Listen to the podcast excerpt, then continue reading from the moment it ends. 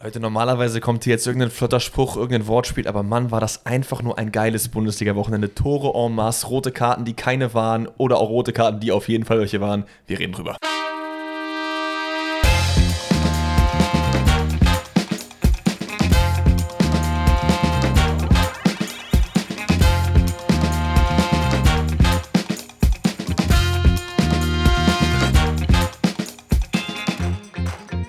Wunderschönen guten Tag und herzlich willkommen zu einer neuen Folge Forst und Rettet Podcast mit dem schönsten Mann der nördlichen Hemisphäre und dem schönsten Mann auf dieser Seite des Tisches. Herzlich willkommen. Wir wollen heute über den wundervollen Bundesliga-Spieltag. Kann man das überhaupt noch Bundesliga-Spieltag nennen oder war das einfach schon Himmel? Weil es war, ist einfach so viel Geiles passiert, Leute. Also für einige Leute auf jeden Fall eher Ballermann-Bundesliga als Bundesliga-Spieltag. Es ist geisteskrank. Es gab Kontroversen, es ging um den V A R, es gab drei rote Karten in einer Halbzeit und acht Tore in einer Halbzeit in einem Spiel. Was ist da überhaupt abgegangen? Also wir müssen das wirklich alles von vorne bis nach hinten irgendwie aufrollen. Das haben wir natürlich für euch komplett aufgedröselt, aber natürlich nicht allein. Ihr habt gerade schon seine wundervolle Stimme gehört. Wundervolles Aussehen, wundervolle Stimme. Es passt einfach perfekt. Dennis Schmitz, meine Damen und Herren, ist auch in diesem Podcast am Start. Was geht? Was ja, geht? hallo, hi, hallo, hi, hallo, hi. Also ich werde ein bisschen rot und mir fehlen gerade ein bisschen die Worte, muss ich oh, ehrlich gestehen. Sweet. Aber vielen Dank für die Blumen. Äh, herzlich willkommen auch von meiner Seite. Ich muss sagen, heute ist ein äh, wundervoller Montag. Es ist schön kuschelig hier drin. Wir trinken gerade warmen Tee. Draußen regnet es. Ich meine, kuschelig in dem Sinne, weil jetzt sind wir, wir gerade ein Löffelchen, wollte er sagen. Ja. Genau das. ähm, nehmen gerade bei mir im Bett auf und nicht in der Küche. Und ich muss ehrlich sagen, es war... Pfosten kuschelt ist heute am Start. Man muss übrigens mal irgendwie einführen, dass man einen Counter macht, wie oft der Pfosten tatsächlich in der Bundesliga rettet an einem Spieltag. Oh. Und dass dann auch die Kommentatoren, übrigens sehr schlau von uns, dass wir natürlich uns so einen Namen ausgesucht haben, Stimmt. unseren Namen dann droppen und sagen, ah, da hat der Pfosten gerettet. Ja. So einen Counter müsste man eigentlich einführen. Naja, wie dem auch sei. Ich muss sagen, ich hatte ein sehr schönes Wochenende. Das freut ähm, mich. Freitags habe ich mich mit Freunden schrägstrich Familie getroffen, was jetzt schon ewig lang geplant war und wir uns, glaube ich, seit zwei Jahren nicht mehr gesehen haben. Da war das mal nötig. Und dann war halt ja, ein bisschen Sport hier, ein bisschen Sport da. Und ganz ehrlich, wir wissen alle zum Stand der Aufnahme, morgen ist Halloween. Morgen ist der einunddreißigste, ne? Ja, doch. Ja. Es muss Kürbissuppe gemacht werden. Und da habe ich mir Sonntag die Zeit uh, genommen und dachte oh, weiß mir, ich nicht. Gib ihm. Weiß ich. Magst keine Kürbissuppe? Nee. Ist nicht Keine so Creme-Kürbissuppe, Junge, was ist denn mit dir los? Ja, Creme ist halt auch immer so, ein, gut, du kannst halt hier Creme Vega nehmen, dann geht's fit, aber... Mit Sahne, also Sojasahne von ja, ja. Alpro. Ja, das geht auf jeden Fall. An der Stelle auch wieder unbezahlte ich, Werbung, Alpro, falls du zuhörst, mach mal bitte, weil ich koche halt Real Talk jeden Tag mit euch. Ey, Suppen generell sehr, sehr geil, ich mag einfach aber Kürbistaste nicht so gerne irgendwie. Also okay, ist jetzt nichts, wo ich sage, das esse ich nicht, wenn es auf den Tisch kommt, ich esse es natürlich schon, aber meine Favorite-Suppe ist halt Selleriesuppe zum Beispiel. Weißt du, kennst du das? Äh... Sellerie an sich mega ekelhaft, ne? Wenn du es so als knackiges Gemüse isst, schmeckt es gar nicht. Aber in so einer Suppe ist es so banger. Weißt du, was meine Schwester gemacht hat? Das ist richtig ekelhaft. Und die hat sich so einen Selleriesaft gemacht. Ja, Mann. Und die mm. wollte mir erzählen, davon gehen ihre Pickel weg oder da. Also ich würde ja, sie ja. irgendwie, weiß ich nicht, krasser. Es gibt, I don't hier, know. Kennst, kennst du Malte Zieren? Das ist so ein äh, Influencer, der so Videos macht über, nee. hat in den Ukraine-Krieg so Tiere gerettet und so. Und der hatte immer auf TikTok, ich glaube, hundertzwanzig Tage lang Sellerie-Samstag. Der hat einfach sich so ein ganz null Komma fünf Glas Selleriesaft immer reingezwiebelt, weil der irgendwie Leberwerte hat, die schlecht waren, die sollen damit irgendwie hochgehen.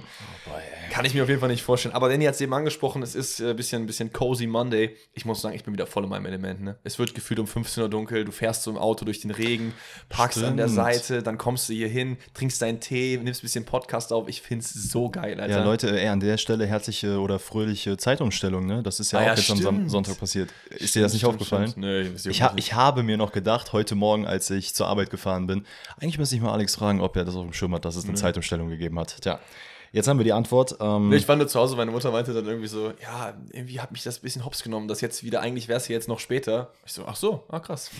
Ja. Wusste ich einfach nicht. Hashtag Influencer Life. Ja, genau. Aber meinst du, das liegt, gut, wenn du am Arbeiten bist, war ja am Wochenende.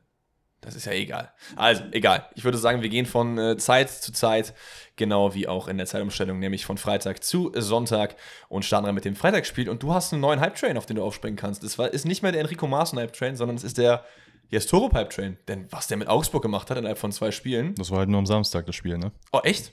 Bochum gegen Mainz war oh, Freitagabend. Ich habe mir, hab mir die falsche Reihenfolge aufgeschrieben. Ich bin so ein Esel. Oh, wenn ich er, wenn so er nicht den Spieltag Esel. falsch beziffert, dann ist es denn oh das falsche Spiel. Oh mein Gott, nee, sorry Leute. Also das geht komplett auf meine Kappe, ne? Ich weiß, ich werde wieder, die D Ms werden wieder voll sein mit Alex, ihr habt einen Fußball-Podcast, sowas muss man wissen. Fair.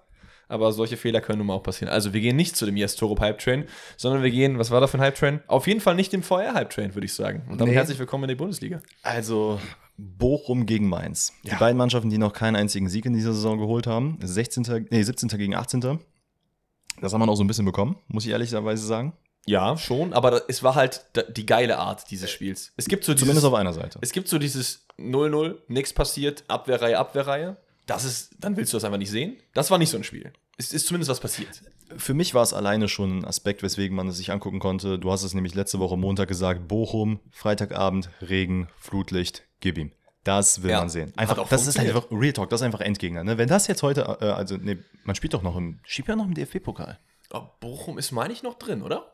Kann auch weil, sein, dass die schon raus sind. Das ist halt jetzt tödlich, ne? Ja. Also da, ich meine, ich kann das als Dortmund-Fan jetzt äh, auf jeden Fall äh, unterstreichen. Das ist hart, aber in diesem Spiel hinweg, da können wir jetzt schon mal ein bisschen reinstarten. Äh, Mainz mit einer, boah, wirklich Nullnummer.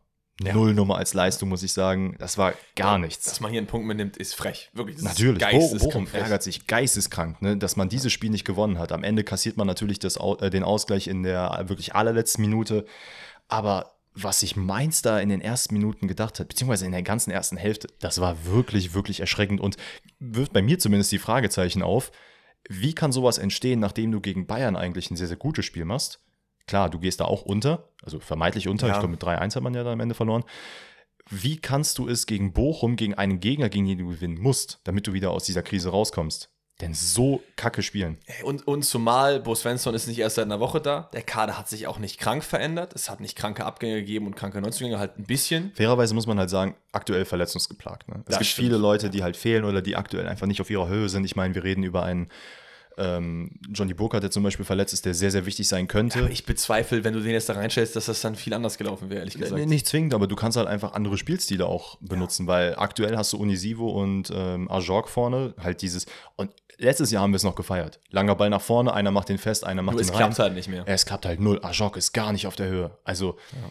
Das ist wirklich krass, wie erschreckend schlecht er jetzt gerade performt.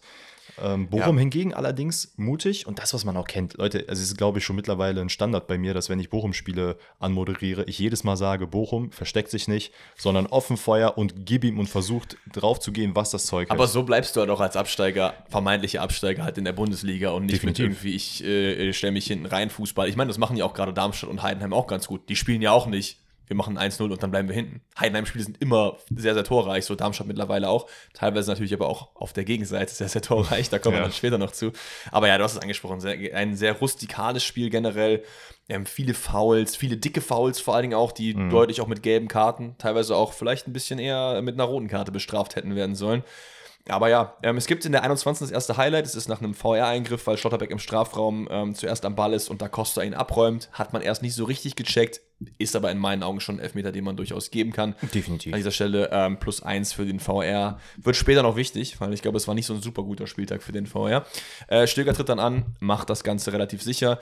Äh, ja, und dann ist Bochum eins vorne. Und dann habe ich mir schon gedacht, wie will Mainz jetzt in, mit dieser Form da irgendwie zurückkommen, aber man schafft es irgendwie. Ja, und äh, scheinbar hat es auch funktioniert, denn Bo, also mehr oder weniger funktioniert. Bo Svensson hat, glaube ich, in der dreiunddreißigsten Minute zweimal gewechselt, auf mhm. Viererkette umgestellt und so ein bisschen versucht, dem Ganzen entgegenzuwirken oder zumindest einen anderen Stempel aufzudrücken. Wie gesagt, das hat halt so semi-gut funktioniert, weil ja. Mainz hat halt wirklich super lange gebraucht, um ins Spiel zu kommen. Ich glaube, es ist erst in der zweiten Halbzeit, nachdem Mainz, äh, oder wo Mainz zum Ausgleich kommt, und vor allem auch wie, ne? Ja. Also es ist halt diese Ecke, die irgendwie durchrutscht zu Cassie, der dann draufzieht und dann pinkt der irgendwie von drei verschiedenen Spielern. Am Ende ist, glaube ich, Schlotterbeck, der den da irgendwie ins eigene Tor klärt. Ja, der noch würde ich ihm halt ja null aneignen. Der Ball geht so auf Barkok, dann wird der abgefälscht auf Schlotterbeck, der gar nicht den Auge, äh, das Auge zum, ba- zum Ball hat, der die Augen den zum Blick Ball hat. Den Blick gar nicht so. Zum Ball hat. So oder so.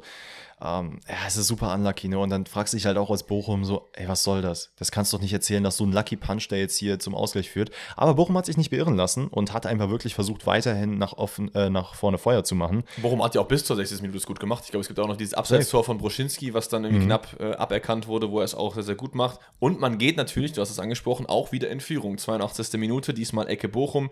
Und was er hinten kann, das kann er vorne auch. Es ist Schlotterbeck, der das Tor am Ende macht. Es ist wieder Stöger, äh, der den irgendwie sehr, sehr schön reinzirkelt. Und Kevin sitzt sich gut durch und macht das Ding rein. Und dann kommen wir, glaube ich, zur ersten Kontroverse des Spieltags.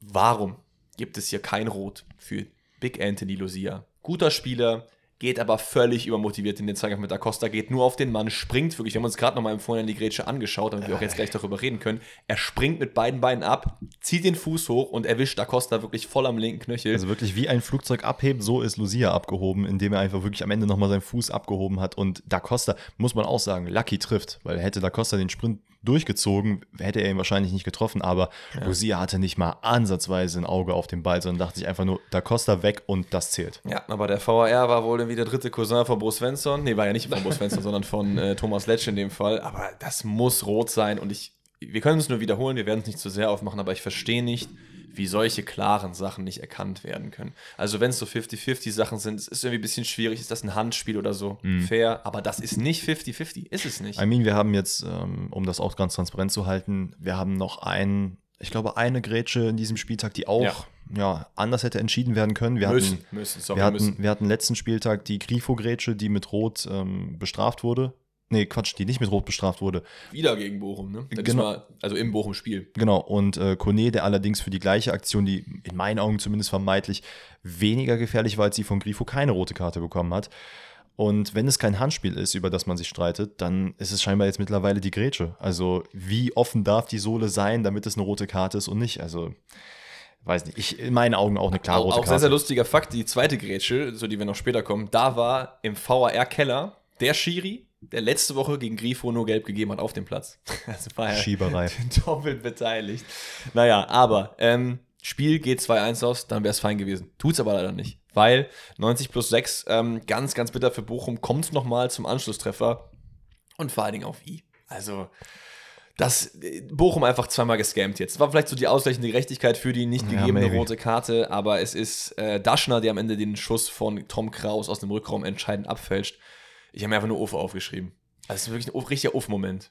Ja, also überleg mal, es ist die letzte, äh, quasi letzte Aktion. Ich glaube, danach wurde er abgepfiffen und dann kassierst du so ein Ding. Es ist ja. halt super unlucky. In meinen Augen hätte hier Mainz als Verlierer vom Platz gehen können. Wie gesagt, ich finde, bei mir bilden sich gerade sehr große Fragezeichen, weil ich mich frage, wo soll es hingehen für Mainz? Wie soll sich da irgendwas ändern, wenn man diese Spiele gegen Bochum nicht mal zumindest auf Augenhöhe bestreiten kann? Also, ja. Ich habe auch nochmal drüber schwierig. nachgedacht. Wir haben ja auch letzte Folge schon drüber geredet, welchen, wessen Trainerstuhl aktuell der heißeste ist, ob es vielleicht doch Baumgart oder Urs Fischer ist, die ja auch wieder beide nicht gewonnen haben an diesem Spieltag. Mhm. Aber trotzdem würde ich mittlerweile mit Bo Svensson immer noch gehen, weil... Es gibt keine Entwicklung irgendwie so ein bisschen, ne? Ich sag mal so, mein Kol Kovac, der wird auch langsam heißer. Ja, dazu, aber, dazu werden wir aber gleich kommen. Okay, dazu kommen wir gleich. Aber dann lass uns doch jetzt zum Jess Toro Pipe Train kommen, oder? Weil gut, das komm. war doch dann... Muss ich, muss ich ehrlich sagen, das, äh, den gleichen Gedanken hatte ich am Wochenende ja, safe, auch. Oder? Also, also wenn, je, wenn ein Trainer kommt und in so einer kurzen Zeit eine Mannschaft einfach nicht vom Spielstil, sondern vom Willen so krass verändert. Die mhm. sind ja von einem laufschwachen Team zu einem der laufstärksten Teams der Bundesliga-Spieltage geworden. Die haben ja zwischenzeitlich... Die haben zwischenzeitlich ja sechs, sechs bis... Wow. Die haben ja, glaube ich, mittlerweile sechs oder sieben Kilometer mehr pro Spiel. Ja. Es ist absolut Wahnsinn. Auch dieses, dieser Wille, dieser Biss, den Augsburg da bekommt. Ähm, gerade in der zweiten Hälfte wird sehr, sehr deutlich, weil man muss halt sagen, Wolfsburg hat jetzt in meinen Augen kein sehr gutes Spiel gemacht. Ähm, hat in der ersten Halbzeit aber doch für mich zumindest den abgeklärteren Eindruck gemacht. Ja, ähm, ja. Nichtsdestotrotz, Augsburg halt sehr, sehr laufintensiv. Ähm, Wolfsburg hatte gerade in der zweiten Halbzeit sehr viel Schwierigkeiten damit, diesen Druck von Augsburg standzuhalten, was ein bisschen erschreckend ist, wenn man sich überlegt, der, ihr seid halt Wolfsburg, ihr müsstet euch eigentlich nicht verstecken. Und man muss ganz ehrlich an dieser Stelle auch mal sagen, Wolfsburg hat uns wieder verarscht, ne? Am Anfang, am Anfang der Saison hieß es wieder so, boah, ey, Wolfsburg, ach, du meinst Champions wieder, League, es ist mal vor Platz eins. Ich erinnere mich nicht mehr, Prediction, ne? Warst du auf dem Wolfsburg Platz fünf, Platz sechs oder warst du, dass die da gar nicht drin sind? Weil ich nee. war, glaube ich, dass die gar nicht drin sind, meine ich. Ich war, glaube ich, da auch nicht drin. Ne? Wer war denn das, mit dem ich geredet habe, der so Wolfsburg so hochgelobt hat? Nee. Also irgendwer war es auf jeden Fall. Ich meine, mein, mein Take war, dass Kovac rausfliegt. Stimmt, ähm, da kannst du es nicht gewesen dementsprechend sein. Dementsprechend habe ich gesagt, also... Ja.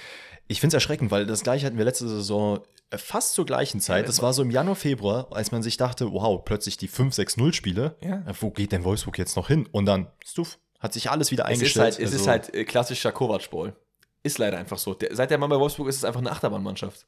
Weil die haben einen krassen Kader, die haben auch individuelle Leute, die gut performen, aber irgendwie, man kriegt es nicht so richtig auf die Farbe. Und auch in diesem Spiel... Klar, Jess Torups äh, Form von Augsburg zeigt natürlich nach oben, aber du musst als Wolfsburg dieses Spiel gewinnen. So. Natürlich, absolut. Klar warst du in der ersten, Mannschaft, äh, in der ersten Hälfte dann auch die abgeklärtere Mannschaft, aber du kriegst natürlich auch in der siebzehnten den ersten Nackenschlag. Es ist Ruveleo, der äh, super über rechts macht in Außenverteidigermanier ähm, und rein das Ding, Tietz fällt den Schlappen rein, ist einfach ein Stück gedankenschneller und ja, der Mann, der Mann tut Augsburg auch gut. Also hat Anlaufzeit gebraucht, lange, lange, aber es ist so, der bringt halt Feuer mit. Ja, definitiv. Ich meine, es ist nicht sogar... Julian Nagelsmann im Stadion gewesen wegen ihm? Also da, da muss ich... Ich, ich äußere mich zu solchen Sachen nicht mehr. Ich habe auch angeblich gelesen, dass er irgendwie Robert Glatzel berufen will. Hallo? Bruder, wieso war keiner in Hoffenheim und hat sich mal angeguckt, was da abging? Also, ja. naja. Warum nicht Brooks Beruf?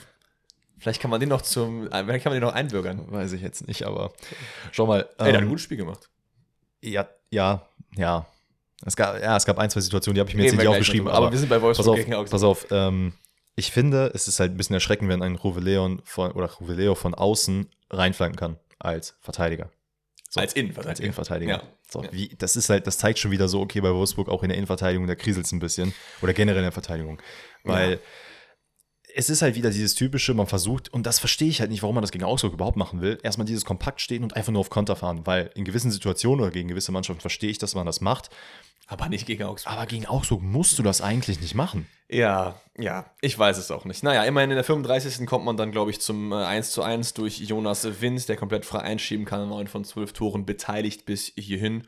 Hat er nicht schlecht gemacht. An aber, der Stelle aber auch sehr glücklich, weil ja. da zeigt sich nämlich genau die Schwäche, die Augsburg auch immer noch hat, äh, auch unter dem neuen Trainer. Es sind einfach vierzig Leute in der, äh, in dem, im sechzehner, die den Ball einfach nicht geklärt bekommen. Wirklich vierzig, so der Platz war es auch noch mit dabei gewesen. Also wirklich in jeder Situation, in der der Wolfsburger, ein Wolfsburger einen Ball hatte, mhm. waren einfach drei oder vier Leute von Augsburg dran. Und keiner hat es geschafft, den Ball zu klären. Jonas Wind macht es dann natürlich am Ende gut. Ich weiß nicht, ist der Ball nicht sogar noch ein bisschen abgefälscht, wenn ich mich nicht irre? Ja, ich glaub, kann sein, ja. Dahm kann auf jeden Fall da auch nichts mehr machen. Ähm, ja, trotzdem. Ganz kurz, noch eine Sache, was man halt sieht.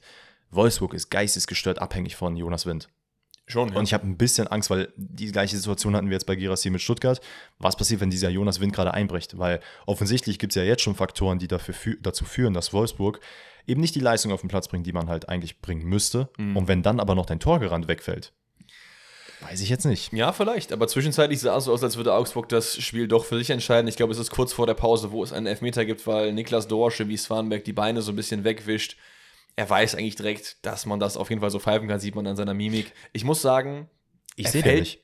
Ja, darauf wäre ich jetzt auch gekommen. Ich finde, er fällt sehr, sehr leicht. Und er fällt vor allen Dingen auch so, meiner Meinung nach, so einen Tick vorm Kontakt schon. Aber es gibt halt diesen Kontakt und er hat ihn gegeben. Das heißt, deswegen kann der V R ihn nicht zurücknehmen. Das passt dann halt wieder. Aber hat man sich das nicht sogar trotzdem noch danach angeguckt, weil es da Gespräche drüber gab, dass Swanberg eventuell auf, ähm, auf seinen Fuß gestiegen ist, was ja auch man gesehen hat. War das so? Doch, stimmt, man hat es sich noch angeguckt. Weil ich, ne? finde, ja. ich finde, okay, wenn man ihn geben will, so klar, ne, ist, im Endeffekt finde ich, ist es auch ein bisschen schwer sichtbar, ob er ihn wirklich am Fuß trifft oder nicht, beim Vorbeirutschen. Ja. Für mich war der Kontakt weniger da, wie du sagst, ist ein bisschen theatralisch abgehoben, ähm, ist dann noch sogar, äh, wem ist der am Dorsch, eher auf den Fuß gesprungen? Der Niki. Weiß ja, ich jetzt nicht. Also ich, ich, ich muss sagen, ich, ich habe es immer so bewertet, wie ich es auch dann gesehen habe, zu dem Zeitpunkt live. Äh, nee, warte mal, ich sehe gerade, ich habe mir aufgeschrieben, der V A R hat sich hat nicht eingegriffen. Genau, ich meine nämlich auch, dass er nicht eingegriffen hat. Aber genau. Ähm, aber wir kommen wieder zum V A R, denn Meier macht ihn sicher rein und danach gibt es dieselbe Szene in grün wie im Spiel davor. Nämlich ist es Pedersen, der nach dem Wolfsburger Konter, wo Wimmer irgendwie antritt, den wirklich komplett mitnimmt. Das war böse. Ich weiß nicht warum und es ist wieder kein Eingriff. Wir haben gesagt, wir bewerten nicht doppelt, also es gibt nicht minus zwei oder minus drei, mhm. sondern wir geben hier nur minus eins, aber wenn es minus zwei geben würde, wäre das eins, weil es genau wie eben wieder ist. Ich verstehe halt nicht, warum es bei solchen klaren Sachen nicht funktioniert. Aber lass uns das nicht zu weit aufmachen, wir haben das eben schon durchexerziert. Augsburg macht dann trotzdem weiter. Es gibt, glaube ich, dieses eine nicht gegebene Tor, wo Tietz frei nach einer Ecke ist. Warte mal, wir sind doch zwei eins in der Halbzeit gewesen. Ja, weil Meier den Elfmeter reingemacht hat. Haben wir das gerade angesprochen? Ja, ja. Ach so. Das, ich doch, das war ja der Elfmeter von Dorsch. Das ja, mir nicht zugehört. Ich hab, weiß ich nicht, ich habe irgendwie nicht den, das Wort Meier gehört. Aber gut, dann ist, haben wir es jetzt trotzdem. Es ist alle. Kein Problem. Aber wie gesagt, es gibt dann dieses Abseitstor von Tietz, also beziehungsweise äh, Tietz ist nicht im Abseits, sondern Vargas, der im Blickfeld von Perwan steht. Vargas macht noch die Bewegung hin zum Ball, finde ich total fein, den da abseits zu stellen. Ja, ich persönlich finde auch du kein, hast die Regel, aber genau, ich mag die Regel halt nicht. Ich finde es auch komplett fair. Was ich, was ich überraschend finde und ähm, das freut mich an Augsburg gerade, dass mhm. man es halt schafft, Wolfsburg wirklich so krank in die, Zwie- äh, in die Knie zu zwingen. Also man hat so geschlottert in den Knien aus Wolfsburger Sicht, man hat überhaupt nicht damit ankämpfen können, dass Augsburg wirklich drückt, drückt und drückt und versucht, sich Torchance after Torchance rauszuspielen. Ey, ich meine, aber du hast natürlich jetzt durch dieses Spiel eine weitere Möglichkeit, wie du im nächsten Spieltag aufstellen kannst, denn Borneau zeigt seine Torjägerqualitäten, vielleicht den einfach mal nach vorne ballern, weil zwei zwei, Eigentor Borneau, woher? Also das, das war, es ist ein sehr, sehr wilder Ball. Es ist so ein bisschen das Glück des Tüchtigen, also in dem Fall Augsburg. Es ist Engels, der den Ball auf Bello eigentlich spielen will. Ähm, so aus dem Halbfeld eine Flanke vertikal äh, ein bisschen in die Mitte spielt.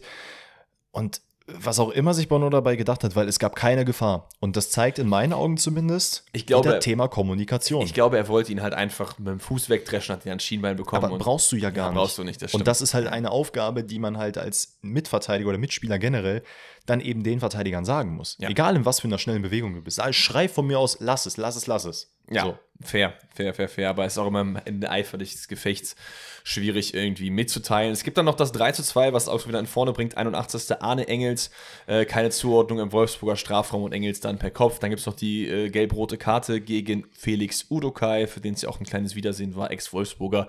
Alles in allem würde ich sagen, nach dem Wolfsburger Dauerdruck am Ende passiert aber nicht mehr viel. Und deswegen geht für mich der Dreier über den Kampf durchaus in Ordnung. Äh, definitiv. Ich will nur kurz erwähnen, Wolfsburg erst nach der gelb-roten Karte wieder ein bisschen wacher geworden und ja. hat gecheckt, ah, okay, man kann ja auch Fußball spielen. Und eine Sache, die ich so ein bisschen bezeichnend finde, auch für dieses Spiel von Wolfsburg, ist, dass Jonas Wind, ich glaube, es ist kurz vor Schluss, er soll einen Ball von Baku bekommen und Baku verspringt der Ball komplett. Also das ist kein guter Pass, den er da spielt. Und Jonas Wind regt sich richtig auf und schreit auch Richtung Baku, was das soll.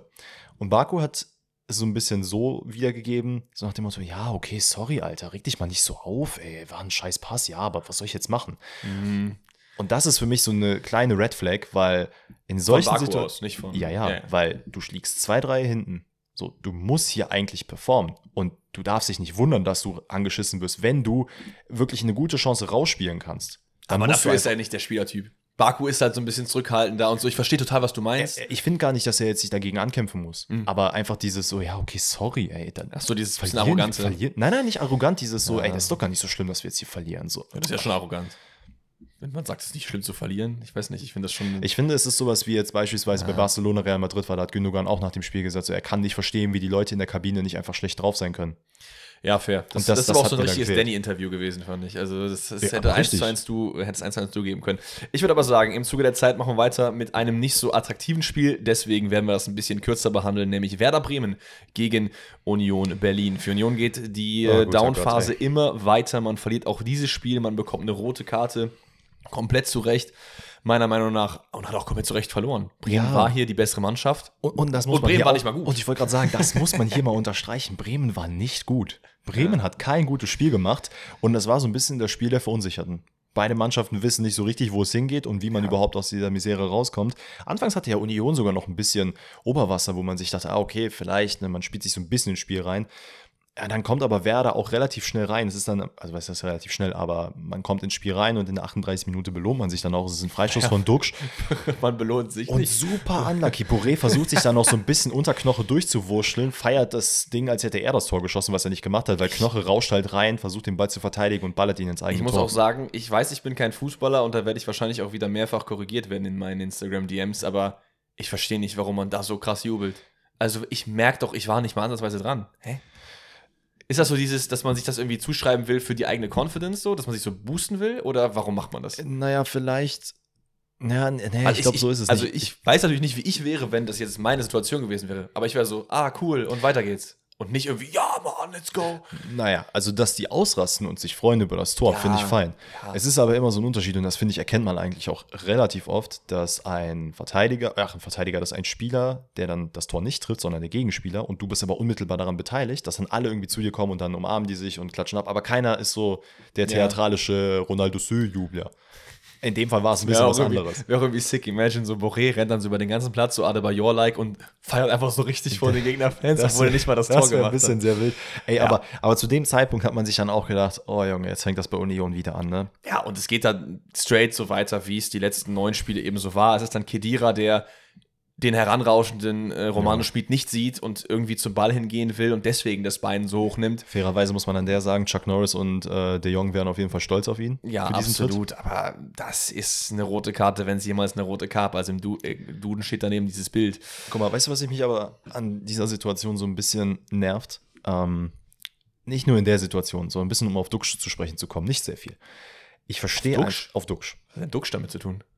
er labert. Ach so. Nonstop. Ah. Also er hat wirklich mehr Gespräche mit dem Schiedsrichter als mit seinen eigenen Teammates und es geht mir so krank auf die Nerven, weil ich einfach nicht verstehe, das verstehe ich aber bei keinem, das verstehe ich bei Kimmich genauso wenig. Ja, Kimmich ist auch präsentiert für sowas. In jeder Situation. Weißt du, wer, auch, weißt du, wer die, die äh, hier der, die Spitze des Eisfelds davon ist? Elvis Rexbitschei. Ja. Junge, der ist, der ist mehr beim Schiri als bei seiner eigenen Mutter. Ich check das nicht. Es ist krank. Mir ein absolutes Rätsel, wie man jedes Mal sich wegen jeder Kleinigkeit beschweren kann, insbesondere wenn du Situationen hast. Es kommen ja auch Gespräche auf. Du hast eine rote Karte kassiert, du kriegst einen Elfmeter und die gehen trotzdem zum Schiri und beschweren sich. Digga, was soll der denn noch machen? Der gibt ihm doch jetzt nicht noch eine Faust. Der lässt so den Trainer vom Gegner. Ey, oder was? Maximal wild. Ja, aber alles in allem, ich glaube, das Spiel können wir dann zumachen. Das ist eben derjenige Duxch, der ein Riesentor macht in der fünfundsiebzigsten Äh, nicht von dieser Welt, wie er den langen Ball irgendwie runternimmt von Velkovic. Äh, fantastisch gemacht und dann dem, per Lupfer. Dem, dem man hier auch natürlich ein paar Punkte zusprechen muss für ja, diesen genialen Pass. Also, ne? Velkovic generell hat, finde ich, ein sehr, sehr gutes Spiel gemacht. Auch, absolut. Kurzes Vorstellung ist auch in meiner elften Spieltages drin, durchaus ja. zurecht. Aber ja, wieder nichts für Union. So langsam macht man sich echt Sorgen. Es ist so ein Spiel, wo man sich nach dem eins null schon dachte, nach der roten Karte auch, ey, na, wird das jetzt noch was? Wir werden wahrscheinlich eher das Spiel verlieren, so nach dem Motto, ach, man verliert es wahrscheinlich. Mhm. Und das Gleiche hat mir Union vermittelt im gesamten Spiel. Dass man nie wirklich den Eindruck hatte, ah, okay, oder auch die Überzeugung, okay, wir schaffen es nochmal, wir können nochmal was reißen. Das war hier gar nicht der Fall. Ja. Und ich muss ehrlich sagen, jetzt so langsam, wir haben es eigentlich am Donnerstag schon angesprochen, aber müsste man über Urs Fischer vielleicht mal reden? Ich finde, ich finde, er hat sich über die letzten Jahre genug Kredit anberaumt, dass man noch ein bisschen warten kann. Du hast elf Spiele in Folge verloren. Ich glaube, ich würde ihm die komplette Hinrunde geben. Das Problem ist, du musst mit dem aktuellen Kader, du bist quasi gezwungen, eigentlich Richtung Europa zu schielen wieder. Und da sehe ich die aktuell nicht. Das stimmt, aber ich sehe die halt auch mit einem neuen Trainer dann nicht. Also glaubst du, dass jetzt ein Trainer rankommen kann? Zumal wer ist verfügbar für diesen Job, den, der dir jetzt sofort einfällt? Glaubst du, es kommt jetzt ein Trainer und man ist direkt wieder auf Europakurs? Wir hatten dasselbe letzte Saison bei Leverkusen, die den Trainer gewechselt haben und Xabi Alonso, der dann kam, war das mhm. Best-Case-Szenario und der hat es gerade so noch nach Europa geschafft. Das wird Gott, halt nicht was, funktionieren. Was, das, was da passiert ist, das war Freakshow. Also, dass das nochmal so passiert, weiß ich nicht. Aber zumindest ja, musste man ja. eine Tendenz erkennen, dass es, weil für, für Leute finde, wie Gosens, Bonucci und wie sie nicht alle heißen. Absolut. Die sind halt alle, die wären theoretisch gesehen alle weg, wenn man jetzt so irgendwann zwischen Platz zwölf, dreizehn, vierzehn nicht. ist. Glaube ich nicht. Ich, glaub, ich, glaub, ich glaube, Gosens würde bleiben, weil Gosens dafür nicht den, den Charakter hat. Ich glaube, Bonucci würde gehen, juckt aber, der Mann ist dann siebenunddreißig, das war eh nur so ein One-Season-Ding. Geraldo Becker wird safe weg sein. Klar, aber dann musst du halt den Verein wieder neu ausrichten. Du kannst halt nicht immer weiter und das, nach oben und das gehen. Ist halt die Frage. Ich sehe eher, dass die Gefahr, dass du jetzt einen Urs Fischer entlässt und damit die einzigen Sachen, die noch nicht bröckeln, mhm. nämlich diese, dieses Gefüge, was eigentlich schon noch irgendwo da ist, das auch noch zerreißt und es dann wieder richtig runtergeht. Ja, das stimmt schon, weil aktuell, das hatten wir auch mal angesprochen, wenn du eben diese ganzen neuen Transfers getätigt hast, hast du halt Spieler, die nicht diesen Köpenicker Kern haben. Ja. Und Ne, irgendwo in irgendeine Richtung musst du ja jetzt gerade gehen. Das yes. Problem ist halt, irgendwann musst du dich halt an den Erfolg leider richten. Das ist für mich, ist, für mich ist der Cut-Off-Point der Winter. Weil wenn du, du schaust dir jetzt die nächsten, wie viele Spiele sind es noch? Vier? Bis die Winterpause ist fünf? Das müsste ich jetzt mal kurz gucken. Ich meine, es sind noch vier oder fünf Spiele. Ne? Wir haben halt noch, nee, wir haben halt noch den, es sind noch, es sind noch ein bisschen mehr. Es müssten sechs, sieben noch sein, weil wir haben ja den ganzen November noch und dann noch den Dezember. Es müssten sieben Spiele sein, glaube ich. Das ist schon noch ein bisschen viel. Aber, aber schau, ich hätte dann gesagt, dass du halt dann, von mir aus gib ihm noch fünf Spiele und dann lass den Trainer, wenn es wirklich weiter so schlecht läuft, zwei Spiele vor Winterpause. Dann kriegt der neue Trainer zwei Spiele, kann die Mannschaft schon mal sehen, kann im Winter vielleicht noch ein bisschen nachjustieren und dann hat den ganzen Winter Zeit, das Team neu zu machen. Ja, maybe. Weil ich finde, der Mann hat dich aus, von der zweiten Liga in die Champions League geführt. Dafür ja, hat er sich Kredit verdient und wir sind natürlich. Jetzt neun Spieltage drin. So. Ja, es ist halt nur, Champions League steht halt immer noch vor der Tür, wenn man jetzt, glaube ich, spielt man gegen Stuttgart im D F B-Pokal. Also das könnte für mich auch das schon ein Cut-Off-Point sein. Das, wenn man jetzt gegen ja. Stuttgart verliert, dann glaube ich, werden wir nächste Woche nicht mehr über Urs Fischer reden. Das kann sein. Aber diese Woche reden wir über den F C Bayern gegen Darmstadt achtundneunzig. Junge. Und Mann, war das ein Spiel, ne? Ich, mir sind halt fünf graue Haare gewachsen während dem Spiel, ne? Ballermann München. Ich dachte erstmal Kimmich, vierte Minute. Ich, also ich, ich komme bei dir zu Hause vorbei, ne? Nächste Woche ist Dortmund. Warum? Guck mal, und weißt du, was wild war? Darmstadt hat eigentlich genau das gezeigt, wofür ich sie am Anfang der Saison so ein bisschen geblamed habe, dass ich gesagt habe, das wird niemals passieren. Dieses Aufbäumen gegen F C Bayern und wir machen, äh. komm, wir wissen, wir sind die Zweitligamannschaft, wir hauen die weg. Ey, ganz ehrlich, mit dieser roten Karte von Kimmich in der vierten Minute dachte man sich so, Alter, das ist ja wirklich möglich, was wir hier machen können. Ja. Und Darmstadt hat ja gut gespielt. Und in meinen Augen sind es einfach nur, sorry, dass ich das so sagen muss an alle Darmstadt-Fans, aber einfach Trottel, dass man so zwei unnötige Fouls macht. Wovon ich eins sogar noch sagen würde, ja, okay, das war halt, sagen wir mal, zu achtzig Prozent Leimer und zu zwanzig Prozent, äh, ich weiß gar nicht, wer hat das vorher eigentlich gemacht? Äh, Giasula. Ja. Ja. Ah, ich finde schon, schon alles drei sind klare rote Karten in meinen Augen. Aber das lass uns klare rote Karten sind klar. Nacheinander machen. Aber es ist einfach dumm. Es ist einfach dumm. Ja, aber die, das, der Pinnacle der Dummheit ist Joshua Kimmich, vierte Minute. Und der jetzt für zwei Spiele übrigens mal, gesperrt du, ist. Du verdribbelst dich, ne? Erstmal, why? Ich verstehe so ein bisschen, es ist Darmstadt, der Trainer hat dir selbst gesagt, ihr wollt euch hinten rauslösen, dass wir nicht den Ball lange pearlen, weil das ist die Stärke von Darmstadt, Physis und so weiter und so fort. Ne? Ja. Okay, verdribbel dich, lass ihn durchdribbeln, heb die Arme, null eins. Was hält dich davon ab, das einfach nicht zu machen?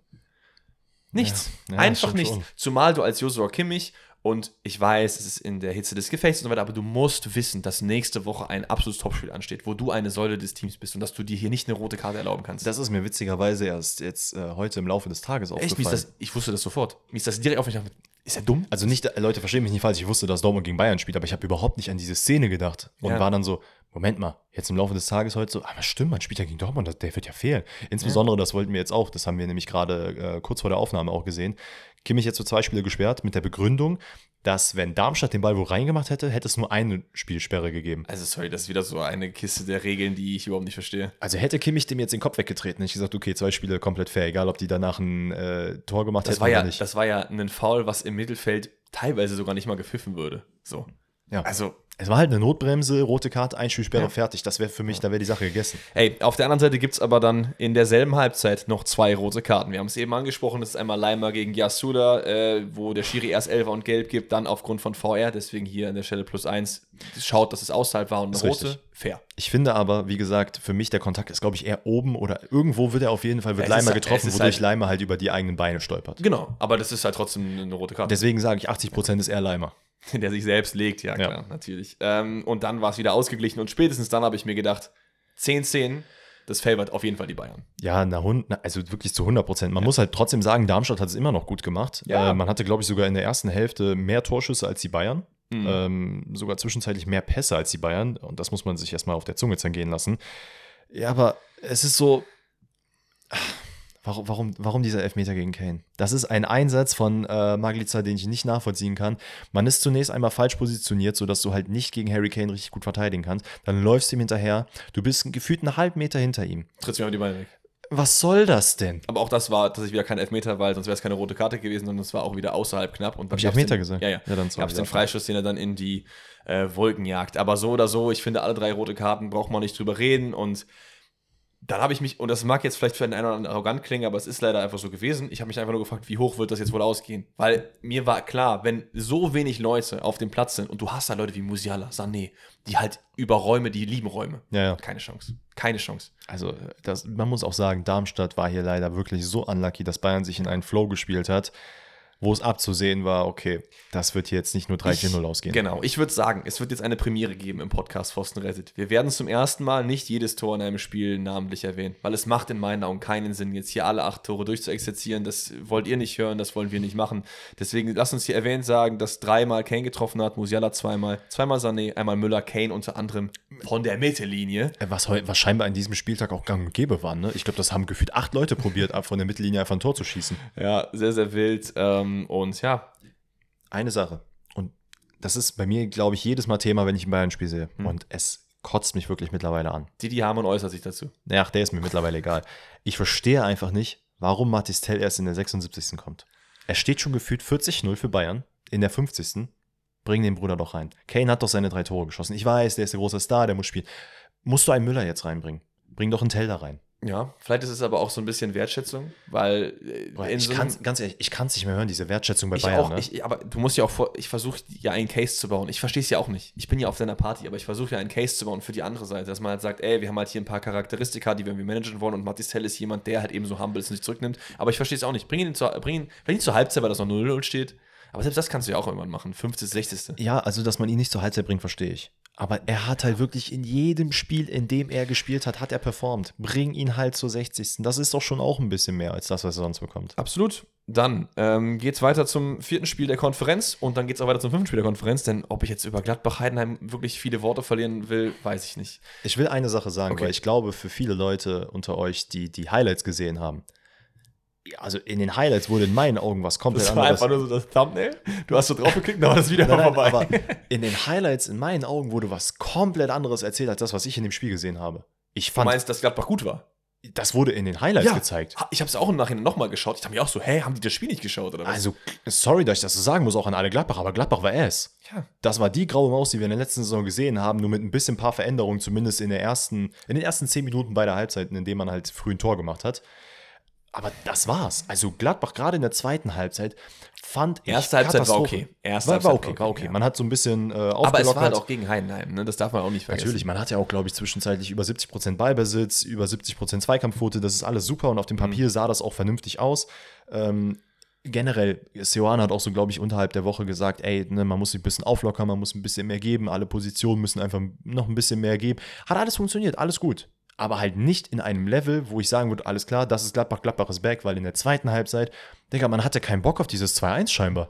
Aber am Ende, im Endeffekt zählt das Ergebnis und ich glaube, dass diese Ergebnisse Gladbach trotzdem gut tun, weil man steht in der Tabelle nicht schlecht da. Man ist jetzt nicht siebzehnter ja. oder so, sondern man ist halt, ich weiß gar nicht, wo man gerade steht, das können wir vielleicht gerade nochmal nachgucken, Danny, parallel, aber es ist okay. Und das, das ist, zeigt übrigens auch wieder den graue Maus-Charakter, ne? Ja. Dass wir nicht wissen, wo Gladbach gerade steht. Das stimmt, aber ich weiß auf jeden Fall, dass es nicht dreizehn oder niedriger ist. Wir, sind wir, stehen, so wir stehen auf Gladbach. Müsste, müsste es zehn oder elf sein, glaube ich. elfter Platz. Ja. Muss ich ehrlich sagen, die Leistung, die Gladbach bringt, zeigt mir nicht den elften Platz. Wenn du aber von unten hochgehst und die Teams unten anguckst und deren Leistungen vergleichst, dann schon. Weil du hast unten, hast du Union, die schlecht spielen, du hast äh, Augsburg, die bis dahin nicht allein gut gespielt da, haben. Alleine Darmstadt-Heidenheim. Ja, fair. Sehr fair, gerne fair. Eins nach vorne. Aber in diesem Spiel Heidenheim auch nicht so super gut drin. Du hast es eben angesprochen, man kommt in der vierten Minute zur Führung. Es ist irgendwie eine Ecke, wo der Ball dann irgendwie bei Player landet, der mit der Pike drauf schießt und dann hat die Torjäger-Technik ihr Highlight und zeigt, dass die Uhr gebimmelt hat. Und vorher hat der Traoré ganz schön ausgetanzt. Das muss man hier vielleicht noch sagen. Das, das, war ein, das war ein Punkt, wo ich mir dachte, okay, Gladbach, gib ihm. Aber es ist halt wieder individuelle Klasse. Ne? Individuelle Klasse gibt es dann auch beim eins zu eins von Tim Kleindienst. Junge, woher? Wo er da in der Mittellinie ihn so den Ball links vorbeilegt, rechts und ich hab, vorbeiläuft. Und ich muss halt ehrlich sagen, in der Situation dachte ich mir schon, oh nee, Bruder, du hast nicht mehr die Kilometer auf der Uhr, das, das funktioniert nicht mehr, du bist nicht mehr schnell genug. Dann macht er diesen Cristiano Ronaldo-Hackentrick, dass er so ein bisschen versucht, sich nochmal abzusetzen, was auch gar nicht funktioniert. Und ich habe mir so, Digga, das ist halt eine Chance, die ihr habt, ne, und die versaut ihr euch. Aber da kommt Ding schon knallt einfach rein. Es, den, den juckt das halt gar nicht. Der Mann, ich glaube, das ist wirklich seine Aufgabe. Er kommt einfach rein und knallt ihn rein. Ey, fünftes Saisontor für ihn, auf jeden Fall Bremer Leihe, hat sich äh, bis dato sehr, sehr gelohnt und über die zweite Hälfte gibt es nicht so viel zu sagen, außer halt eben das Tor, was auch wieder nach einer Ecke passiert. Player lässt sich da feiern, aber im Torwabo versucht den Führenbach mit dem Gesicht zu klären, was nicht so eine super gute Idee ist. Ja, das ist wirklich so traurig, ne, dass du einfach ein Eigentor mit deinem Gesicht dann machst. Ich finde, und dann können wir auch das Spiel zumachen. Es gibt doch bei Transfermarkt so diese Aufteilung, wer wie viele Tore mit welchem Körperteil gemacht hat bei Ronaldo. Mit rechter ja. Fuß, linker Fuß. Meinst du, da gibt es dann bei ihm so eine Kategorie Gesicht? Das wäre geil. Und da steht so eine eins. Oh, nee, aber schau mal, was mich halt an der Situation stört, ist einfach, dass Gladbach es in der zweiten Häl- Hälfte so schlecht gemacht hat, ähm, dass man zwar dieses zwei eins über die Zeit retten konnte, hm. aber es einfach so ein... Also ich wäre als Fan nicht zufrieden mit diesem zwei zu eins, weil... Voll. Du hast mir diesen Eindruck vermittelt, als, also wenn ich Gladbach-Fan wäre, du hast mir den Eindruck vermittelt, dass du einfach gar keine Lust hast, hier aufs drei zu eins zu gehen.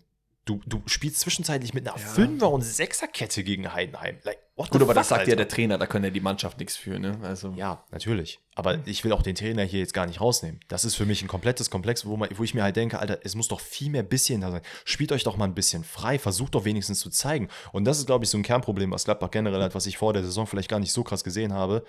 Führungsspieler. Habe ich gerade keinen, muss ich ehrlich sagen. Einziger, der mir einfällt, ist Kramer, der nicht richtig die ganze Zeit spielt. Ja. Sonst hast du wirklich keinen. Omlin jetzt verletzt. Ja. Und ich muss ich sagen, Moritz Nicolas macht's gut. Natürlich. Ich finde, ich finde richtig, richtig aber stark. Hat am Ende auch nochmal eine super Parade gezeigt. Dabei. Es braucht für mich einfach diesen einen Wachmacher. Gladbach muss schauen, dass sie sich vielleicht im Winter einen Wachmacher holen vielleicht. Oder irgendwie einen ranzüchten. Irgendwie wird's schon gehen. Weiter geht's dann zum letzten Spiel der Konferenz. VfB gegen T S G. Da gibt's achthundert Wiedersehen. Also ich glaube, jeder in der Startelf hat mal beim anderen Verein gezockt. Wirklich absolut jeder. Äh, unter anderem auch die beiden Trainer. Hoeneß und Materazzo sehen sich beide wieder. Und das Duell geht nicht an Hoeneß, sondern an Materazzo. Und das ärgert mich. Das ärgert mich richtig doll, muss aber ich sagen. Fair.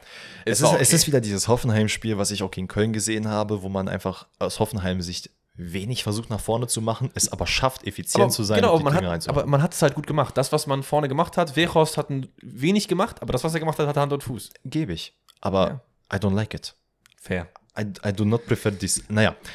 Ähm, anfangs ist Hoffenheim sehr, sehr bedacht, versucht so ein bisschen sich aufs Umschaltspiel zu ähm, konzentrieren, was ich jetzt gerade schon angesprochen habe. Stuttgart hingegen vorne halt sehr, sehr weit vorgerückt, versucht eben dieses Offensivspiel, was sie halt können, auszuüben. Ähm, insbesondere Führig, der in der zweiten Halbzeit in meinen Augen richtig brilliert hat, aber auch in der ersten Hälfte schon gezeigt hat, okay, ja. Er ist der Key-Factor und dafür von Anfang an, ne, für Guirassy, der natürlich verletzt ist. Bisschen unglückliches Spiel von ihm, den Elfer nicht reingemacht und ja, dann nochmal den Pfosten getroffen. Ich glaube, ein Tor hat er dann gemacht. Ich ja, glaube, das war dann das hat eine schöne Vorlage Reise. gemacht für Führig. Ähm, ja. Es ist für mich aber trotzdem ein Spiel, wo ich sehe, okay, Stuttgart ist mehr als einfach nur Offensivfußball, Eben. weil man versucht, trotz der zwei null, des zwei null Rückstandes, sich nicht beirren zu lassen und weiter nach, äh, weiterzumachen. Einfach weiterzumachen und zu sagen, ey, wir sind Stuttgart, wir schaffen das. Und in der letzten Saison haben wir über zehn Minuten Stuttgart geredet, die wirklich in den letzten zehn Minuten ja. einfach alles abgefackelt haben. Was auch in diesem Spiel passiert ist. Ähm, was hatte ich mir noch hier aufgeschrieben? Genau, die zweite Hälfte braucht dann so ein bisschen mehr, um ins Spiel zu kommen. Ähm, Führig da, wie gerade angesprochen, sehr, sehr wichtiger Faktor. Und Hoffenheim macht es wirklich sehr, sehr ruhig. Aber wir gehen mal durch die Highlights. Es ist nämlich die vierte Minute, in der Stiller scheinbar einfach wie eine Kugel an Superman, an Wekost äh, abblättert. Weil das war ja, da kannst du ja nicht Zweikampf stimmt, schimpfen. Auch wieder ein Wiedersehen, ne? Also es ist aber das kannst du ja wirklich keinen Zweikampf nennen. Es ist in der eigenen Hälfte von äh, Hoffenheim. Ich glaube, es ist sogar nach einer Ecke, wenn ich mich nicht irre. Also zumindest der Konter von Hoffenheim. Wekost läuft einfach durch. Spielt dann den Ball auf Bayer. Und der macht genau das, was er halt sonst auch machen kann. Sich einfach ja. gegen zwei Leute behaupten, es irgendwie schaffen. Körperspannung ist halt so ein bisschen Mangelware, da wie gesagt bei Stiller, aber auch in der aber Verteidigung gegen Bayern. Es war so ein bisschen wie bei Kleinis, du läufst über den halben Platz und am Ende schießt du noch drauf, den an Nübel pariert, am Ende läuft dann Prömel ein, macht das eins null. Wo auch immer der herkam. Der ist einfach nur durchgesprintet und hat einfach nur gesagt, ich zieh den jetzt rein mit zweihundert Sachen. Wäre das für ihn auch eine Rückkehr gewesen. Das war in der Sugar, der war doch sogar bei Sugar der Kickers in der Jugend, glaube ja, ich, aber nicht bei Stuttgart. Die ja, Rückkehr, aber Rückkehr, ähm, ja, Hoffenheim geht dann mit dem zwei zu null auch in Führung, einundzwanzigste Minute. Es ist irgendwie Roholt, der ähm, ja, Maxi Bayer einfach im mal im Auge ein bisschen rumpubelt. Ja, also. Ey, das war auch keine Absicht. Es ist halt im aber, Zweikampf passiert. Boah, es sah aber maximal eklig aus, auch wie der danach behandelt wurde und so. Aber V A R-Eingriff auch zu Recht hier an der Stelle. Safe, plus eins an dieser Stelle und Weghorst macht den Andi Möller Gedächtniselfmeter, da hat wirklich nichts dazwischen gepasst. Der ist auch präzise. Ein Millimeter weiter nach links, der springt wieder raus, aber er ist drin. Es gibt auch noch dieses äh, nicht gegebene Tor, wo Führig über außen reinflankt, ähm, Baumann dann daneben, nee, nicht, nicht gegebene Tor, nicht, äh, nicht getroffene Elfmeter, so rum. So, Baumann nicht. Greift irgendwie daneben und im ersten Mal dachte ich, ja, ist das wirklich Elfmeter, aber er nimmt ja, das schon irgendwie und Undorf macht das halt auch ganz gut, weil er sich in der Situation, also er kennt es und versucht sich dabei schon frühzeitig so zu drehen, mhm. dass Baumann quasi in ihn reinlaufen muss, dass er ihn dann am Ende nicht reinmacht. Ey, gut von Baumann, muss man an der Stelle sagen, der generell auch ein sehr gutes Spiel gemacht hat, hat sehr viele Bälle rausgefischt, gerade ja. gegen Ende. Ähm, Undav, zu dem Zeitpunkt dachte man sich so, mh, okay, vielleicht jetzt doch nicht so das Debüt, weil das muss, man, das muss man auch sagen. Zumindest in den ersten Minuten hatte man den Eindruck, okay, Undav ist nicht dieser Wandspieler, der ist er ja auch nicht. An, äh, genau, aber der halt nicht angespielt werden kann, der einfach mal die Leute rauszieht, der die Girassi-Läufe anzeigt. Das hat Undav halt nicht gemacht in diesem Spiel, zumindest nicht in der ersten Hälfte. In der zweiten Hälfte wurde es durchaus besser. Hat nicht der Kommentator ihn in dem Live-Spiel auch so mega geroastet? War nicht irgendwie Äh, Undav hat auch mal bei Mappen gespielt und das merkt man die Situation auch. Irgendwie sowas hat er doch gesagt. Wer auch immer das war. Muss ne? jetzt nicht sein. So. Und ich meine da, da ist irgendwie so ein Kommentar gefallen. Aber Undav hat es dann hinten raus noch ganz gut gemacht. Unter anderem beim eins zu zwei. Chris Junge, er nimmt sich wieder den Ball. Junge, ist der geile Mann, Alter. Ja, wundervoll. Mit Undav, Doppelpass per Hacke und dann schlänzt er ihn noch rein. Es ist wirklich, das, was du gesagt hast, trifft den Nagel wirklich auf den Kopf. Vor zwei, drei Wochen hast du gesagt, die Entscheidungen, die er in der letzten Saison noch nicht richtig getroffen hat, trifft er jetzt richtig. Und er hat ja. die Confidence. Er macht, es passt einfach alles. Und Leute, Leute, tut mir mal bitte einen Gefallen. Wenn irgendeiner von euch, euch mit Chris Führig irgendwie cool ist, sagt ihm bitte, er soll in den Forst und Rettet Podcast kommen. Ich habe schon geschaut, der Mann hat kein Instagram. Ich wollte ihn sogar mal schreiben, ob er Bock hat, aber er hat leider kein Instagram. Leute, also, irgendeiner von euch wird ihn kennen. Kontakte zu Chris in meine D Ms, dann machen wir das äh, irgendwie, vielleicht nächste, nächstes Jahr oder so, kriegen wir das irgendwie hin, den mal in den Podcast zu holen. So, ähm, wen wir aber nicht in den Podcast holen werden, ist Hoffenheim. Ähm, ja, geht denn, auch nicht. Die, ne, wir, ich will Hallo, hier, Herr Hoffenheim, hä? Wie witzig wäre das, wenn einfach wirklich die gesamte Startelf Hoffenheim einfach bei mir jetzt in der Küche wäre, unter anderem Anthony ich, ich Brooks. Glaube, ich glaube, Brooks kommt nicht. Nee, ich, ich glaube, Brooks kommt ich glaube nicht. Das Ding ist, wir roasten ihn ja nicht, weil wir ihn scheiße finden, sondern wir machen das ja so ein bisschen spaßig. Ich finde es eigentlich schon ein guter, solider Bundesligaspieler. Aber ich glaube, deswegen würde er nicht kommen. Ja, das ist okay. Ey, aber das Spiel, was ich halt so ein bisschen kritisiere an Hoffenheim, was ich persönlich nicht mag, ist aber einfach nur subjektiv. Ja, das äh, findet wieder seinen Platz in der sechsundsechzigsten Es ist ähm, Stuttgart, die eigentlich überlegen sind. Und dann ist auf der linken Seite Bayer, der sich gegen Anton ganz gut durchsetzt, der wirklich nicht gut aussieht in dem Zweikampf. Sko kommt, keine Ahnung was, von, von der Bank. Irgendwoher kam der her. Auf jeden Fall hat keiner der Stuttgarter ihn auf dem, Blick, äh, auf dem Schirm gehabt. Sprintet einfach durch, packt sich den Ball und zieht ihn dann in den langen, ins lange Eck rein. Ich finde es bei Sko also, wow. weiterhin immer wow. noch so ein bisschen schade, dass er halt Außenverteidiger spielt. Weil ich weiß nicht, ob du dich noch dran erinnerst, als er zu Hoffenheim kam, war er, glaube ich, auch Torschützenkönig der dänischen Liga mhm. in der Saison. Hat da irgendwie linker Stürmer oder so gespielt. Ja, so ein bisschen die Piszczek-Transformation äh, gemacht. Und ist halt dann weiter nach hinten gerückt. Ich, ich meine, ich verstehe es, weil er, glaube ich, nicht so die Dribbelstärke hat, um wirklich ein krasser Flügelspieler zu sein, meiner Meinung nach. Und defensiv hat er ja auch ein bisschen gut zugelegt. Aber manchmal denke ich mir so, ah, ein bisschen weiter vorne wäre auch geil. Ja, aber der Stuttgart kommt noch zum Anschluss, zwei zu drei. Äh, Levelings Flanke wird da immer langer und länger. Und Baumann, ich weiß gar nicht, ob er sich so ein bisschen verschätzt, ob er den einfach gar nicht kriegen kann. Ball geht an die Latte, Undav steht da, wo ein Undav stehen soll. Und macht den rein. Der VfB dominiert dann noch die letzte halbe Stunde, aber Baumann hält wirklich alles, was auf seinen Kasten kommt. Und das ist ja noch kurz vor Schluss dieser eine ähm, Schuss, der ja. richtig schwer, dieser Flatterball, den er noch gerade so über die Latte lenken kann, kriegt er noch gut pariert. Eine Sache noch zu Leveling, und das finde ich halt sehr, sehr geil. Der Mann hat bei Union so gar keine Rolle gespielt. Also ich glaube, ja. den, den kannte man dort nicht. Und ich finde es sehr, sehr schön, dass er auch jetzt hier, ähm, er kam, glaube ich, auch rein und einfach sehr belebendes Spiel macht. Meines aber auch nur geliehen, oder? Ja, ja, aber, aber ist ja egal. Ist auf jeden Fall ein Spieler, wo ich sagen würde, okay, bei dem würde ich Potenzial sehen, vielleicht ihn auch mal fest zu verpflichten, weil, ja. also keine Ahnung, ich finde, jetzt nicht nur in dem Spiel, auch in den letzten Spielen, es waren immer so Momente, wo ich mir dachte, Alter, genau dafür wurde er eigentlich bei Union äh, rangezogen. Scheinbar hat das aber keiner erkannt und Hoeneß sieht es. Ja, Hoeneß sieht es. Was Hoeneß auch sieht, ist R B gegen Köln. Denn es ist nämlich eine Stunde oder zwei später, ja. hat er sich bestimmt schnell nach dem Spiel nach Hause geradelt und vor den Fernseher gesetzt. Denn das ist ja ein absolutes Topspiel. Und Hennes hat es sich auf jeden Fall nicht angeguckt. Nee. Also, also sorry Köln, ne? Ja, und ich muss sagen, Baumgart auch im Nachhinein, ich, also so das, was ich mitbekommen habe, so ein bisschen die Verantwortung von sich selbst so auf die Mannschaft gelenkt irgendwie, was ja eigentlich nicht so sein ist normalerweise, also Krise so ist ge- bei Köln mit Baumgart. Ich weiß es nicht. Es hat mir so ein bisschen gefehlt, dass man sich so vor die Mannschaft stützt. Ich weiß nicht, ob ich habe natürlich auch nicht alles mitbekommen. Die Pressekonferenz habe ich natürlich nicht ganz geschaut. Hm. Ähm, aber es war so ein bisschen, ja, wenn wir uns so präsentieren, brauchen wir uns auch nicht wundern, wenn wir nicht mehr in der Bundesliga spielen. So hat er ja, glaube ich, gesagt. Oder was ja, ich auch verstehe, ja dass man unrecht, sauer ne? ist. Aber ich, ich weiß es nicht. Auch hier würde ich, glaube ich, sagen, machen wir das selbe wie beim Bayern-Spiel, gehen jetzt nicht auf alle sechs Tore ein oder willst du wirklich jedes Tor durchexerzieren? Nee, ich würde eigentlich nur, kurz meine zwei Cent, weil äh, du wolltest ja schon loslegen mit den Highlights. Ja, ja. Ich finde, R B hat halt gemacht, was R B macht. Köln in den ersten Minuten noch sehr gut dagegen gehalten. Ähm, Kriegt aber direkt, direkt am Anfang den ersten Nackenschlag. Genau, das ist, das ist nämlich das Problem. Ähm, generell R B auch effizient in Persona. Die mhm. hatten halt, glaube ich, drei Torschüsse und dann drei Tore gemacht in der ersten Hälfte. Elfmeter mit hinzugezogen. Und ich finde, Köln hat, ich glaube, mit, durch Waldschmidt noch diesen einen Lattentreffer, ähm, der nochmal so ein bisschen gezeigt hat, okay, vielleicht kann man doch irgendwas machen. Aber als R B dann in Flow kam, die Mitte war zwischenzeitlich so krank offen. Wow, also was Absolut. Xavi Simmons, ich glaube, der hat locker zwanzig Kilometer an dem Tag gemacht und es ist im Joggen. Ja. Also Köln hat leider wirklich auch da, das muss man sagen, da war ein Klassenunterschied zu sehen. Absolut. Und man konnte einfach man nichts einfach auf machen. Der, auf der einen Seite eine Weltklasse-Mannschaft und auf der anderen Seite halt den ersten F C Köln leider. Das ist, ist du, du bist am Ende sogar noch gelb-rot geschwächt. Ähm, aber ja, war auch ein bisschen unglücklich irgendwie, aber kann man schon machen. Alles in allem ein sehr, sehr gutes Spiel von R B. Ich habe mir nur gedacht, Mann, das Rennen dieses Jahr um Spieler der Saison in der Bundesliga ist ja geisteskrank, weil solange ich mich zurückerinnern kann, in den letzten fünf, sechs Jahren war es immer so, ah ja, wahrscheinlich gewinnt der. Mhm. Diese Nkunku-Saison, war klar, dass Nkunku das gewinnt. Ja, ja. Die Lewandowski-Saison, ja okay, du knackst den Müller-Rekord, faires Ding. Diese Saison, Xavi Simmons, Harry Kane, der von den Stats geistig unterwegs ist, Girassi, wenn er wieder zurückkommt, weiter ballt, du hast einen Boniface, der krass gut reingekommen ist, also so viele geile Leute. Ja. Wer davon wird's? Also ich bin zumindest... Vielleicht auch wird's. Ich finde aber, ähm, ich, find, ich bin schon sehr stolz darauf, dass ich, oder happy darüber, dass ich diesen Case mit Xavi Simmons gemacht habe, mit Breakout Star. Ganz ehrlich. Ja. Da, da kann man eigentlich jetzt ich schon... Ich glaube, in unserer YouTube-Prediction hat auch irgendwer gesagt, dass der gar nicht einschlägt. War es nicht sogar Conan? Der ist Frechdachs. Das kann sehr gut sein. Ich meine ja. Ich muss sagen, ich habe Keita gesagt und aktuell bin ich sehr, sehr gut dabei, weil der ja. spielt ja keine Rolle so. Eine Sache, Timo Werner Jubel nach dem Elfmeter? Nehme ich mit. Der Mann ist so gescholten, fair. Wo, aber Druck standgehalten. Warum nicht? Ja, aber dieses so... Schwäbe Mindgame? Where my, where my haters und sowas. Hä?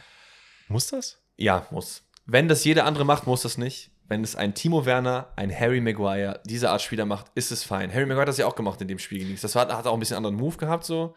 Ja, und Timo Werner hat halt einen Elfmeter getroffen. Das will ich gar nicht hier jetzt dem abschreiten. Das ist Harry halt Maguire trotzdem wichtig. Spiel, also es war, ich meine nicht, dass jetzt das letzte Spiel, sondern das Spiel, wo er diesen Silencer-Jubel gemacht hat, wo ja, er ja. irgendwie so einen Kopfball reingemacht hat, das zum drei null oder so. Aber es ist fair. Wenn du so gescholten bist und du machst ein Tor, ist es in Ordnung. Ja, okay.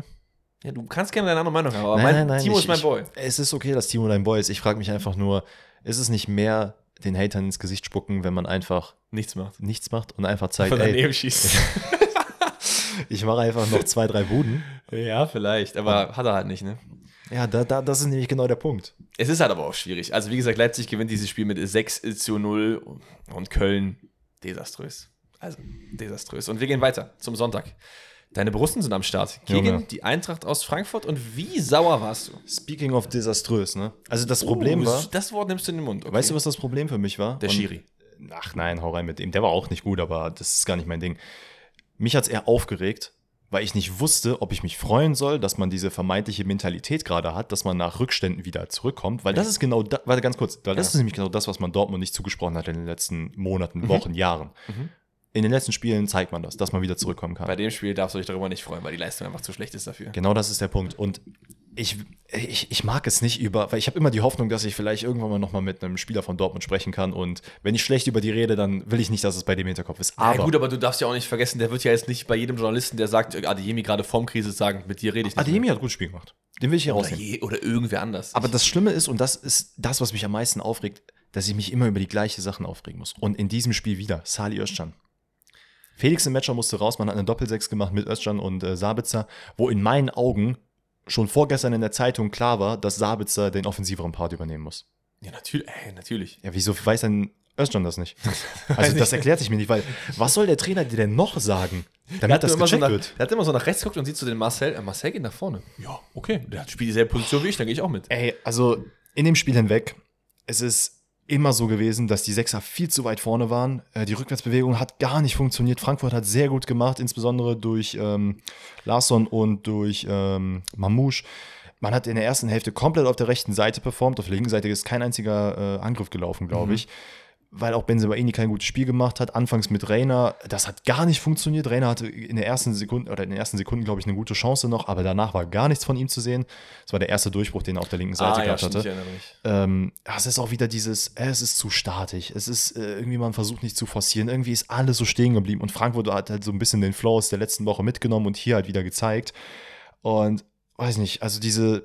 Dieser Özcan macht halt nicht diesen defensiven Part, das hängt so krank in meinem Kopf rum, das ist nicht normal. Ich muss sagen, ich weiß nicht, ob du da mitgehst, aber ich, will ich das in den Mund nehmen? Ich finde es irgendwie schwierig, hier einen Punkt mitzunehmen überhaupt, ehrlich gesagt. Weil ich finde, dass Frankfurt über das Spiel gesehen, klar, es gibt die ein, zwei Fehlentscheidungen, aber die gibt es auf beiden Seiten im gleichen Maße, meiner ja, Meinung definitiv. Nach.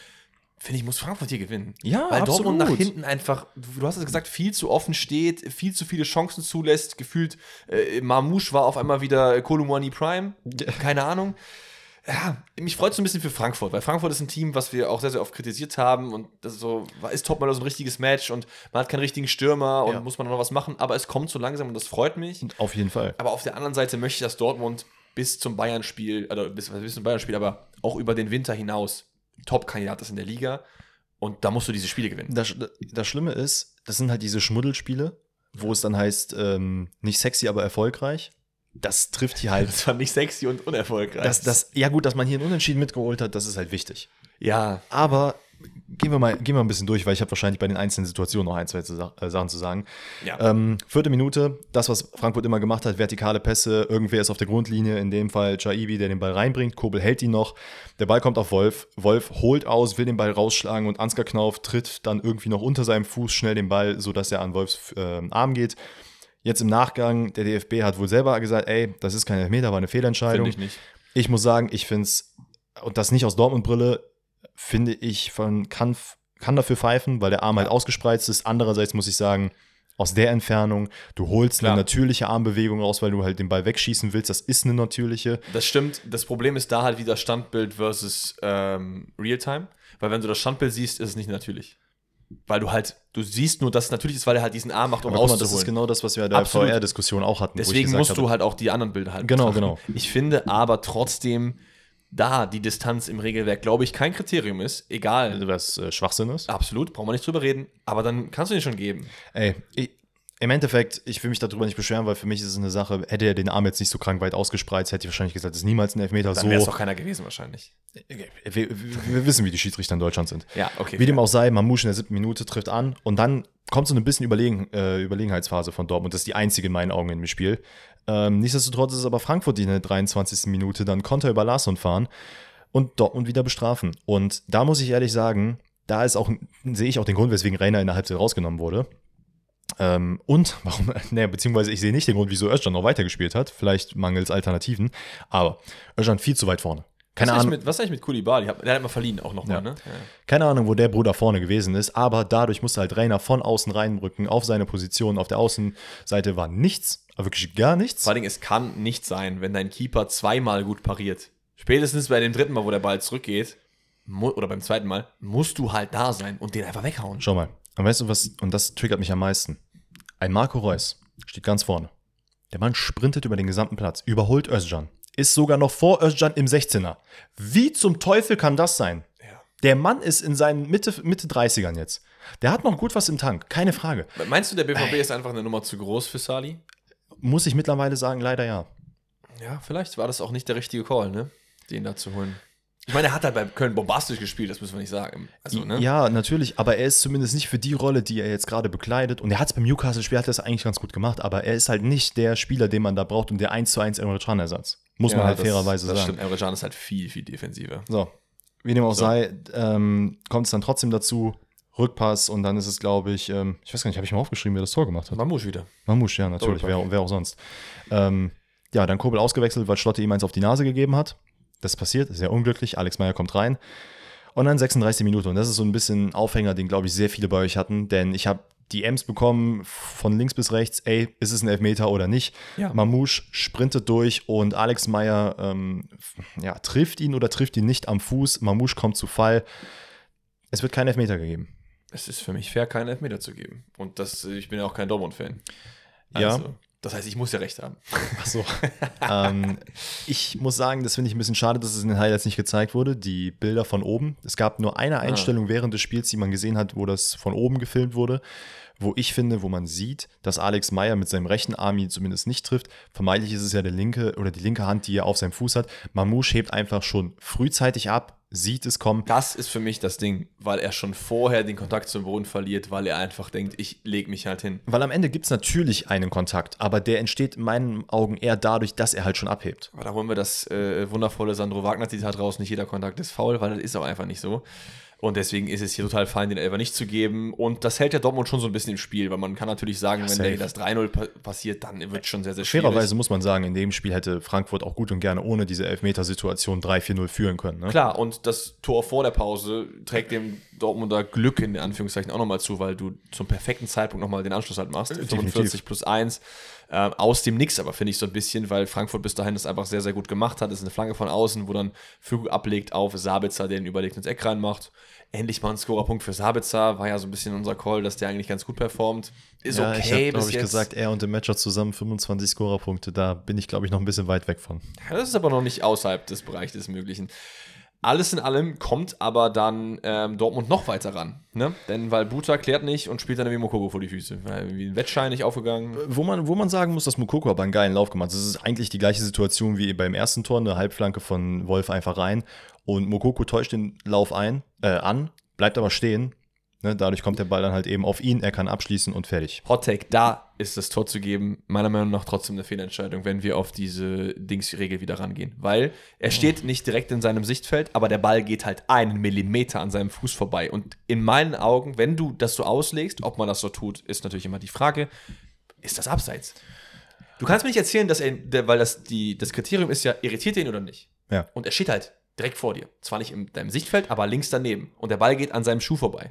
Wie willst du in der Situation als Keeper erkennen, ist er abseits, will er eingreifen oder nicht? Das war einfach seine Entscheidung. In meinen Augen der, der Grund, weswegen das hier zählen dürfte, im Gegensatz zu dem Ball äh, von Tietz und Vargas, der ja. dann ab, äh, wo es dann wieder zurückgenommen wurde. Wo du ja auch sagst, das hätte auch zählen sollen, in deiner Welt. Ja, weil ich die Regel nicht mag. Aber laut ja. Regelwerk ist das in Ordnung, dass das nicht gezählt wird. Hier finde ich, ist es eine andere Situation, weil Trapp einen klaren Blick auf den Ball hat.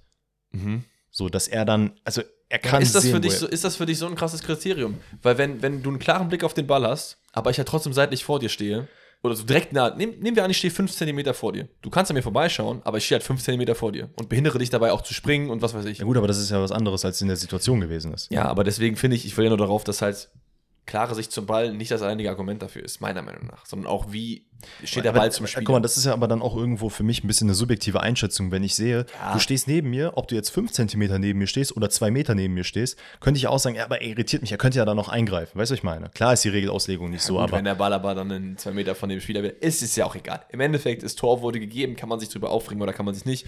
Es ist auf jeden Fall für mich in Ordnung, es zu geben.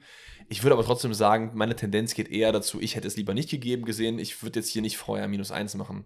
Aber ganz ehrlich, dieses ganze Spiel ist ein großes Fragezeichen, ja, was der V A R und Schiedsrichterleistung angeht. Aber Skiris schöner Pass bringt die Eintracht wieder nach vorne in der achtundsechzigsten Minute. Das ist auf Chaibi komplett frei, der sich dann nochmal gut durchsetzt. Wie, der Pass darf niemals so ankommen. Darf er nicht? Ja. Oder darf er noch nicht so spielen? Hey, wenn Sebaini sieht, dass Chaibi neben ihm steht, er sieht, dass Skiri den Ball spielen will.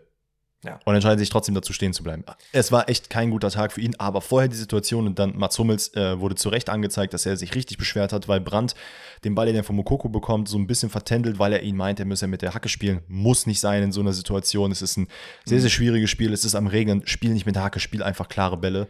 Ja. Ähm, nichtsdestotrotz ist es die zweiundachtzigste Minute, Dortmund mit einem sehr ruhigen Aufbauspiel, äh, wo man, ja, wo der ein oder andere Fan sich wahrscheinlich auch schon wieder dachte, Alter, spielt doch endlich den Ball nach vorne. Hat aber in dem Fall geholfen. Karim dreht sich in der ersten ähm, Auftaktbewegung sehr, sehr gut auf, macht es wirklich überragend. Ähm, ich weiß gar nicht, an wen er da vorbei, in Bimbe läuft er vorbei. Ähm, dann ist es Brandt, der sich so ein bisschen im Rücken von Koch schleicht und den Ball dann sehr, sehr geil reinmacht, macht so ein bisschen seinen Hackenfehler wett. Absolut. Es gibt noch den in, an vermeintlich nicht gegebenen Elfmeter Nein. an Schlotterbeck, wo ich Nein. mir auch denke, lass gut sein. Nico, das muss auch nicht. Dass, dass er sich da fallen lässt, kann ich verstehen in dem Sinne, weil ja. es ist schon spät im Spiel, du nimmst alles mit, was geht. Aber dass er da nicht gefilmt wurde, finde ich fein, weil ganz mal, ehrlich... Ich muss noch mal kurz die Props aussprechen. Für dich. Weil ich, ich finde, du hast in diesen Spielen seit Anbeginn des Podcasts immer versucht, neutral zu sein und das auch in fünfundneunzig Prozent der Fälle sehr gut geschafft. Dass du nicht immer die Dortmund-Brille auf hast. Das freut mich zu. Weil ich glaube, es gibt halt sehr, sehr viele Leute, die halt bei ihren Clubs und diesen Entscheidungen, jetzt hast du hier keinen Sorry, ich, ich habe einfach einen Fussel in den Hals bekommen. Aber ich, ich finde, es gibt halt sehr, sehr viele Leute und das ist auch total fair, ne? Wenn ihr glaubt, ihr seid nicht subjektiv bei solchen Sachen, kann man das euch auch nicht verdenken, weil es ist halt euer Lieblingsclub so. Aber ich finde es einfach sehr, sehr cool, dass du das halt bei Dortmund so Leute, geil machst. Das wollte ich hier nochmal. Das freut mich erwähnen. Zu hören. Vielen, vielen Dank. Ähm, ich meine, dafür stehen wir auch so ein bisschen, dass wir das versuchen, auch bei dafür unseren Lieblingsteams objektiv zu sein. Aber Leute, ihr könnt davon ausgehen, dass wahrscheinlich jetzt am Wochenende beim Spiel Dortmund gegen Bayern, beim deutschen Klassiker, da wird wahrscheinlich irgendeine Situation sein, in der ich hier nicht den Objektiven machen will, sondern da will ich schön subjektiv meine Meinung sagen. Ich glaube, das kommt extrem darauf an, wie das Spiel ausgeht. Und ich habe zum ersten Mal seit Jahren das Gefühl, dass Dortmund das auch relativ gut gewinnen könnte. Aber das sehen wir natürlich dann. Wo spielt man eigentlich? Spielt man in, in der Allianz Arena? In Dortmund. Ja, dann sowieso, oder? Also, Leute, übrigens, ne, wenn einer von euch Tickets noch für dieses Spiel hat, ich bin eventuell in Dortmund, also äh, hit, hit Dennis up. Hit, hit me up. Ich äh, wollte noch keinen Callout auf Instagram machen, aber für die Leute, die jetzt hier zuhören, vielleicht easy. Vielleicht wollt ihr ja mich dabei haben. Ich würde sagen, aufgrund fortschreitender Zeit gehen wir rüber zu Leverkusen gegen den S C Freiburg. Auch ein Spiel, S C W? Was wir... Ach ja. Ja. Ja. Also, man hat halt gegen die B-Jugend gespielt. So sah es zumindest aus im gesamten Spiel, ne? Kein Hate gegen Freiburg. Aber es tut einfach weh, wenn man Freiburg kennt und weiß, was Freiburg letzte Saison konnte. Ich erinnere mich noch an wundervolle Kombinationen. Grifos schöne Flanken auf Gregoritz schönen Kopf. Es war einfach schön. Aber ich weiß nicht, wo Ey, das hin ist. Ich sag dir, wie es ist, ne? Also auch da, wenn Grifo mal wegfällt. Also Standards werden dann Der gar Witz nicht ist, mehr gespielt. Ich habe eine Statistik gesehen. Ja. In den letzten fünf Jahren, wen man vorne im Sturm hatte und hm. wer Top-Torschütze war. Jedes Mal Grifo. Ja. Und der ist nicht mal Stürmer. Da sollte man sich vielleicht auch mal eine Frage stellen, ne? Ja, das liegt aber vielleicht daran, dass du halt bestimmte Stürmertypen eingekauft hast. Gregoritsch ist jetzt nicht der Mann, der dir dreißig Tore besorgt, sondern eher so ein bisschen dieser Supporter. Ist aber auch okay. Ich glaube, das Spiel können wir relativ schnell zumachen. Es geht am Ende zwei zu eins für Leverkusen aus, was durchaus hätte höher sein können. Ja. Aber Leverkusen hat natürlich auch nicht den effektivsten Tag erwischt. Boniface irgendwie viele Schüsse genommen, die dann aber nicht reingegangen sind. Der klassische. Es ist absolut fair. Ähm, einzige Erwähnung, die ich hier in den Highlights nochmal erwähnt haben will, ist dieses geiste Das kranke Tor von Florian Wirtz, Junge. Wo er gefühlt gegen achthundert Leute dribbelt, Xabi Alonso sich am Ende an den Kopf packt und sich denkt, was habe ich hier für einen Jungen? Einfach der Flohwalzer. Also es ist maximal wild, wie er da einfach alle austanzt. Also ja. ganz ehrlich, safe Top zehn Tore der Bundesliga jetzt schon. Und es wird auch safe in der Diese Top Saison. Ja, ja, es wird auch safe am Ende der Saison in den Top zehn landen. Das war überragend. Das war so ein Hector-Moment irgendwie, wo der einfach das, wow, wie hat er das, das Hector-Tor, wo er sich um sich selber ja, ja. ja, ja. Und es ist einfach erschreckend, wie gut Wirtz nach diesem Kreuzbandriss wieder zurückgekommen ist. Es freut mich richtig. Ich meine, es hat halt auch ein bisschen gedauert, aber... Aber das war es ja, also das war es ja wert, weil wie viele Leute kommen, haben Kreuzbandriss und sind dann so ein bisschen, ah, ich habe noch Phantomschmerzen, ich traue mich noch nicht so richtig. Der Mann, der hatte keine Verletzung. Absolut. Wie der alle austanzt, was er da macht. Generell Leverkusen hat so überragend geil gespielt, also zumindest in den Situationen, wo es mal vors Tor ging, weil natürlich es gab so ein bisschen Durchhänger, wo man sich dann auch dachte, okay, eigentlich müssen wir gar nicht mehr so viel nach vorne machen, weil Freiburg auch einfach scheinbar gar keinen Bock hat, Fußball zu spielen. Das ist, wie du sagst, Leverkusen, erste Mannschaft gegen die B-Jugend der Freiburger. Ja, absolut. Ich würde sagen, wir schauen uns einmal das Team of the Matchday an. Ich bin im... Äh, also gehen wir die Tore noch nicht durch? Achso, sollen wir die Tore noch durchgehen? Können wir auch noch machen. Wir haben also ja den Flo- äh, Flohwalzer hatten wir jetzt schon drin. Easy, genau. sechzig ist es Grimaldos super Balleroberung, die einen Angriff einleitet, wo Doan irgendwie nicht so richtig aufpasst. Dann ist es wieder Würz über den gesamten Platz. Am Ende dann der Dribbelfehler, aber der Ball kommt zu Hofmann, knallt ja an den Pfosten und von dort an Atubolus Rücken mehr als unglücklich. Und zehn Minuten später gibt es dann den Anschluss, weil Kosono irgendwie Grifo umreißt, das gar nicht wahrhaben will. Und dann ist es halt basically eine Ecke. Ne? Also, warum beschwerst du dich? Das war halt ein Meter weiter drin als die Ecke halt. Ja. Habe ich mir auch gedacht. So. Ja, der Endeffekt aber trotzdem dazu geführt, ja. dass man dann äh, ein Gegentor kassiert. Ich, wer hat das Tor am Ende gemacht? Gulde, aber auch Gulde, weil da stimmt. wieder gar keine Zuordnung war. Den hat er super gemacht. Ne? Also, der sah wunderschön aus in der Luft. Ja. Also kam frisch eingewechselt. Sieht in der Luft wunderschön aus. Ja, das ist das Wilde. Ne? Er sieht einfach an sich sehr, sehr, sehr, sehr gut aus. Ja. Ist dann eingewechselt, keine Ahnung, was spielt er? Drei, so Mi- drei Minuten drin und macht dann einfach einen wunderschönen Kopfball. So, jetzt aber. Team of the Matchday. Ich habe Baumann im Tor. Ja. Ich finde, die Schlussphase war zu gut, um ihn nicht reinzutun. Dann yes. habe ich Raum, Schlotterbeck, Velkovic und Masraui. Schlotterbeck, den Bochumer Schlotterbeck, weil er noch das Tor gemacht hat. Und ich finde, das Eigentor konnte nicht so viel dabei. Hast du wen anders? Ähm. Ich würde, glaube ich, ich würde eigentlich Frimpong gerne wieder mit reinnehmen, weil der Mann einfach immer eigentlich gut ist. Aber komm, aber nehmen wir Masraui. Er hat keinen Scorer gemacht und ist okay. äh, Masraui hat, glaube ich, drei Scorer gemacht. Na komm, nehmen wir Masraui. Äh, Engels, alleinige sechs. Safe. Davor Sané, Würz, Xavi. Äh, Sané, Würz, Xavi, ja. Und Kane und Openda vorne. Ja, doch. Also, ey, ich habe überlegt, ob ich Kane rauslassen kann, aber er hat halt ein super Spiel. Ah, der Mann, der hat drei Tore gemacht. Der spielt zwar ein bisschen langweilig in meinen Augen, aber es ist okay. Ja. Ich sag dazu nichts, wir machen da irgendwann mal eine ganze Folge drüber, wo ich erkläre, warum das überhaupt kein Problem ist. Aber äh, V R-Streichliste steht nach dem Spieltag bei zwölf, vor dem Spieltag waren wir bei dreizehn, also haben eins verloren. Gar nicht so schlecht dafür, dass es so horrende Fehlentscheidungen waren, aber es waren auch ein, zwei, die halt wieder positiv waren. Und ich würde sagen, Tippspiel bodenlos schlecht. Bodenlos also, schlecht. Ich habe vier Punkte gemacht. Vier. Ich auch. Echt? Leute, Was waren deine Leute Tipps? wirklich, meine Tipps waren Leverkusen richtig. Safe? Äh, ja, Leverkusen und Bayern. Ich auch. Ich habe zwischenzeitlich noch bei Bayern gedacht, Alter, geil, die führen fünf null, dann lass es jetzt gut sein, da habe ich wenigstens so ein paar Punkte. Was habe ich denn hier für ein Ke... Das war wirklich ass. Ja, ich sehe auch gerade, das war so ein Trotztipp. Ich habe Leipzig-Köln, habe ich zwei null Köln getippt. Ja, ich habe auch eins null Köln getippt. Okay, zehnter Spieltag, wir starten rein mit dem S V Darmstadt achtundneunzig gegen den VfL Bochum. Darmstadt holt sich hier einen zwei zu eins. Ja, ich glaube tatsächlich, das war Darmstadt zu Hause. Ich glaube eins null Darmstadt. Augsburg gewinnt easy peasy drei zu eins gegen Köln. Jess Toro Pipetrain ist am Laufen und Köln kommt nicht aus den Miseren raus. Meinst du, dann kommt Baumgart in äh, ja. Gespräche? Ich glaube, Baumgart wird früher oder später angezählt werden. Puh, das, das Auch zu Recht. Kein Trainer, kein Trainer ist unersetzbar. Und man kann natürlich das Argument bringen, wie schlecht ist der F C Au- ohne Baumgart? Wen außer, sonst? Außer scheinbar Tuchel, weil Uli Hoeneß meint ja wieder, wir machen alles, was der Trainer haben will. Wenn wir noch in allen drei Wettbewerben ja. vertreten sind, dann machen wir alles für den. Aber es läuft ja auch gut. Ja, trotzdem. Warum redet wieder Uli Hoeneß? Ja, okay, fair. Hoffenheim, Leverkusen. Ja, nee, das wird nichts Hoffenheim. zwei zwei. Oh, wow, okay. Ich gehe mit einem drei eins Hoffenheim. Ach, drei eins Hoffenheim, wahrscheinlich drei eins Hoffenheim Leverkusen. Zu Hause ist eine Macht, der ganze Fansupport wird die tragen. Okay. Äh, Freiburg Boah. gegen äh, Gladbach. Ich bin, ich bin so froh, dass das kein kann, neunzehnhundertdreißig Spiel ist. Sag mal, kann man Spiele aus der Konferenz eigentlich exkludieren? Dass man sagt, ich will nur die anderen vier sehen? Das wäre Ey, das wäre actually ziemlich cool, wenn man das machen könnte. Ja, schon, ne? Sky, ne? Du weißt, was du zu tun hast. Ja, ähm, null null. Äh, komm, ne, wenigstens, ich will da irgendein Tore sehen, eins eins. Ich glaube, Mainz wird null Chance gegen Leipzig haben, auch wenn sie heimspielen, da habe ich ein vier null für R B Leipzig. Irgendwie äh, spielen die sich ein ekliges zwei zu eins. Äh, Union Berlin gegen Eintracht Frankfurt. Hm. Irgendwann wird, werden mal wieder Punkte vom Laster fallen. Weißt du, was das Problem ist? Ich glaube, Stuttgart gewinnt gegen Union im D F B-Pokal. Urs Fischer wird gehen. Oh. Und dann müssen wir darüber reden, ob es nicht einen Trainereffekt gibt. eins null Union, auch mit Urs Fischer. Nee, nee, nee, nee. Ich gehe mit eins null Frankfurt. Gegen den F C Bayern München. Meine Prediction, danach gerne deine, ist, dass es ein geisteskrankes Spiel werden wird. Spiel der Hinrunde. Und es bleibt zwei zwei. Ich, ich will nicht so cocky sein und sagen, man gewinnt hier. Ich finde, das ist nicht cocky. Wenn ich Weil, jetzt sage, Bayern gewinnt drei eins, ist doch okay. Oder? Ja. Also, aber ich, ich, ich, ich glaube daran, dass es ein Unentschieden wird. Mit einem zwei zwei und wenn das wieder so ein Spiel wird, von mir aus soll Modest wiederkommen und am Ende dieses Tor reinmachen, weil das letztes Mal, der letztes Jahr war es so geil. Ich will einen zwei zwei, dann bin ich zufrieden. Ich gehe auch mit einem zwei zwei rein. Und dann Wolfsburg-Bremen haben wir noch? Das sind jetzt auch nicht wieder unbedingt die... Ich glaube zwei null. Na gut, nicht. Wir wollen jetzt auch den Verein mal nicht unrecht tun. Nicht, ne? Nicht Wolfsburg, aber die Spiele am Sonntag sind halt einfach leider nie immer die stärksten. Heidenheim-Stuttgart ist zumindest auch so ein kleines Derby doch, glaube ich. Und deswegen... Was soll's? Also ganz kurz, zwei null äh, Wolfsburg gegen Werder. Und zwei null Stuttgart gegen Heidenheim. Oh, warte mal. Heidenheim gewinnt zwei null gegen Stuttgart, sagst du? Nee, nee. Ach so. Okay. Stuttgart gegen Heidenheim. Ist halt auswärts, aber ich glaube, die machen das zwei zwei. Okay, fair. Und dann Rätseltime.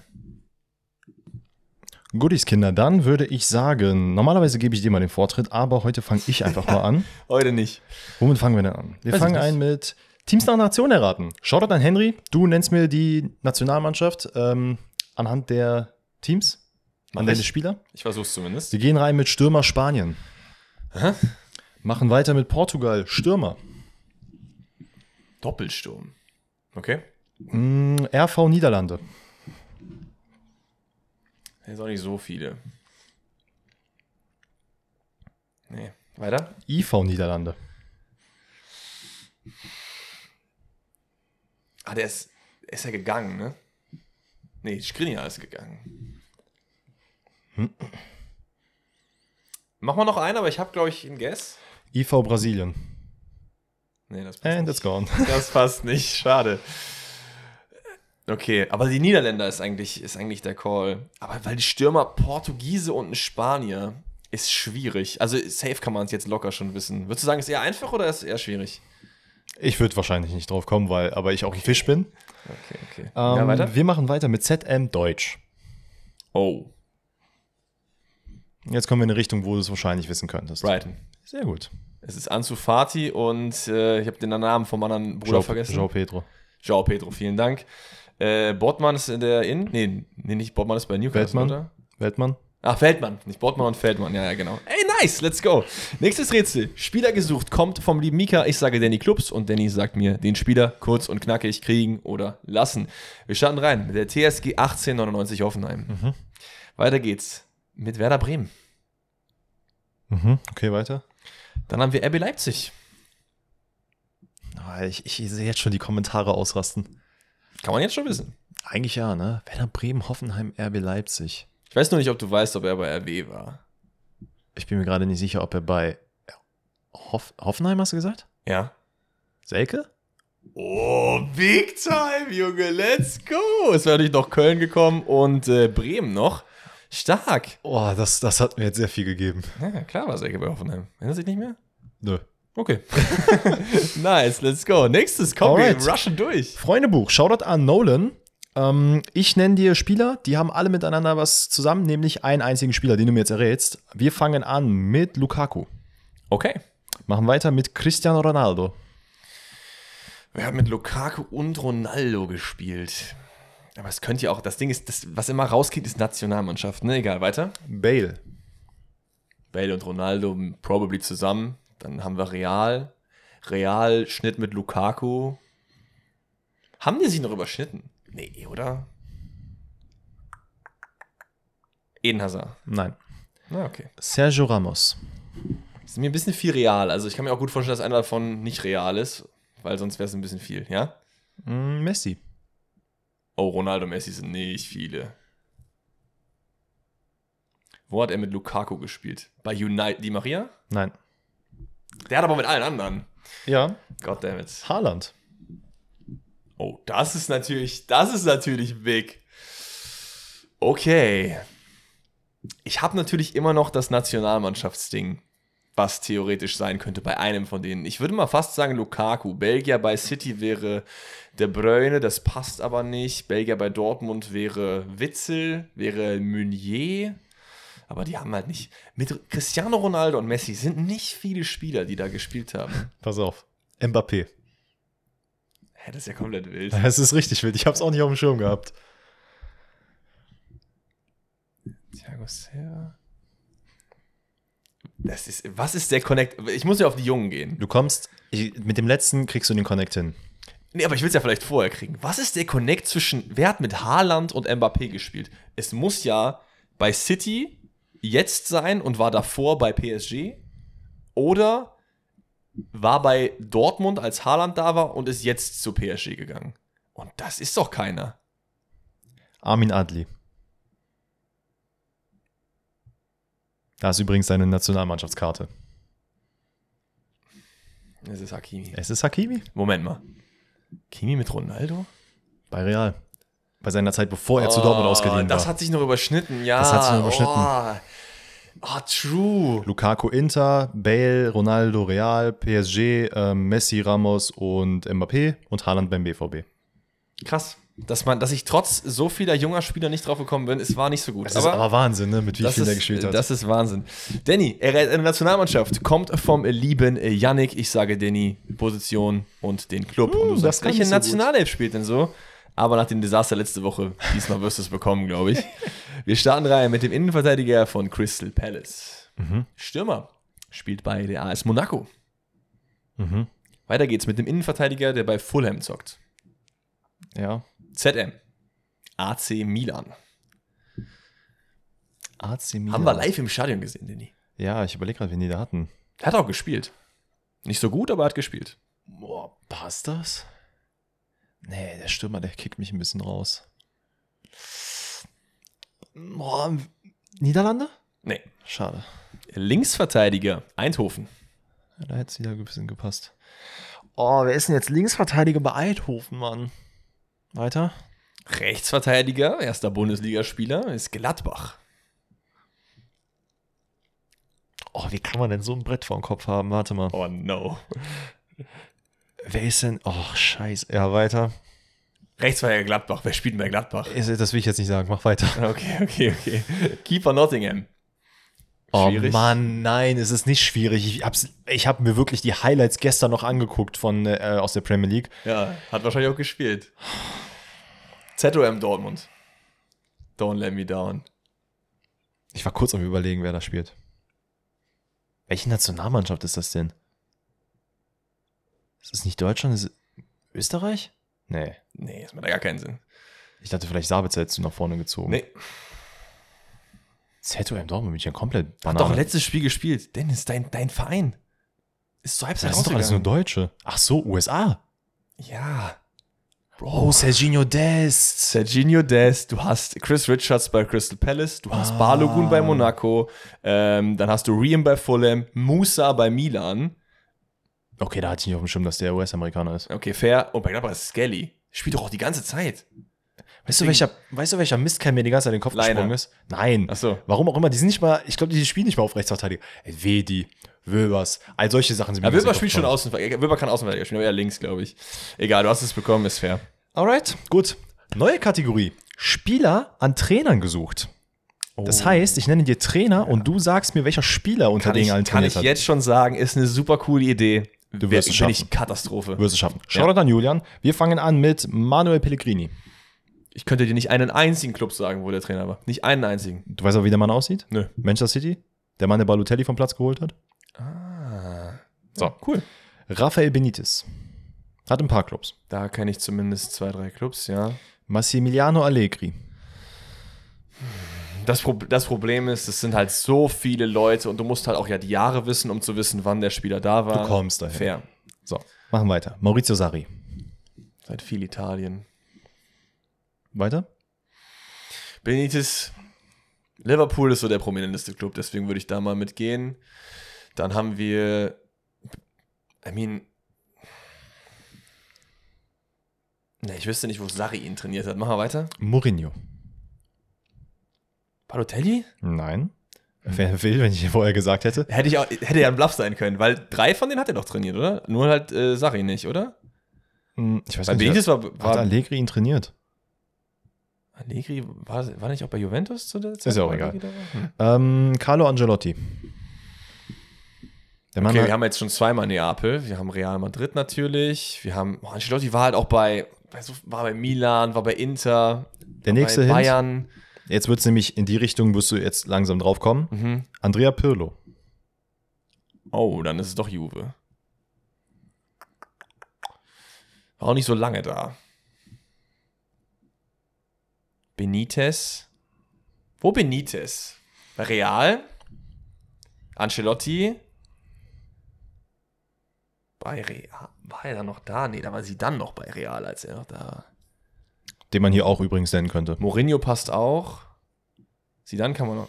Es ist Cristiano Ronaldo. Es ist Cristiano Ronaldo, sehr gut. Pellegrini. Gut, Pellegrini weiß ich ja nicht. Wo war das? Real. Auch, war der auch bei Real? Mhm. Okay. Ähm, Allegri, Sarri, Mourinho, äh, Mourinho natürlich nicht. Mourinho auch in, ähm, bei Real. Mm, ja, ja, da habe ich mir auch gedacht. Juventus. Dann hättest du jetzt die ganzen äh, Manchester United-Trainer noch bekommen. Ohne Pirlo wäre ich nicht drauf gekommen, weil Pirlo ist der Einzige, der es halt auf so einen Club wirklich runterbricht und auch eine Zeitperiode, die ich halt kenne. Deswegen wäre das als nächstes ohne... Das ist halt das Problem, wenn, wenn du halt diese jüngeren Trainer hast, wenn ich dir jetzt sage, Julian Nagelsmann, das, das ordnet es halt sehr gut ein, weil es halt entweder ein Deutscher ist oder halt Bayern. Man fängt ja mit den schwierigen Trainern an. Das stimmt, das stimmt. Aber hey, das ist gelöst. Sehr, sehr nice. Wir machen weiter mit, war das schon ein drittes? Ja. Ach krass. Wir machen weiter mit sieben Spieler, ein Fakt. Ich nenne die sieben Spieler, alle haben einen einzigen Fakt gemeinsam. Kommt vom lieben Nils. Und wir starten ganz, ganz fresh rein mit Mathieu Valbuena. Mhm. Weiter. Weiter geht's mit Diego Maradona. Mhm. Alle Namen enden auf A. Das ist es. Alexis Sanchez. Äh, äh, äh, äh, ja, wenn du jetzt wüsstest, wäre geisteskrank. Na, es wäre mir zu offensichtlich, glaube ich. Aber haben alle Spieler ein Tor mit der Hand gemacht? Oh, das ist wild, aber nee. Okay. Das ist weiter. Eigentlich crazy. Hat, wir hatten noch, Kroatisch hat auf jeden Fall würde noch kommen, aber der ist hier leider nicht drin. Der passt nämlich zu der Kategorie gar nicht. Serdan Shaqiri ist der nächste Spieler. Sind die alle gleich groß? Fast. Hm. Fast. Du musst es nur ein bisschen anders formulieren. Die sind alle... Unter einundsiebzig? Ah, wow, stark, let's go. Die sind alle unter einundsiebzig. Bonuspunkte, wenn du jetzt noch einen der drei Spieler sagst, die noch kommen. Also, komm. Philipp Lahm. Der ist genau einundsiebzig. Messi übrigens auch. Alles fake. Es liegt alles an den Fußballschuhen. Komm, der kleinste Mann der Welt. Mit dem Maskottchen, wo ihm das große Maskottchen gegeben haben. Insigne. Kennst du nicht dieses oh, Video, ja. wo die dem das größte Maskottchen geben und das Maskottchen aber größer ist als er? Jo, und er stimmt, steht so dahinter stimmt. und guckt so vorbei. Das ist ein Killer. Oh, sonst noch Marco Verratti und Dries Mertens wären noch gekommen. Die sind auch alle genau unter eins siebzig. Stimmt, Marco Verratti auch sehr klein.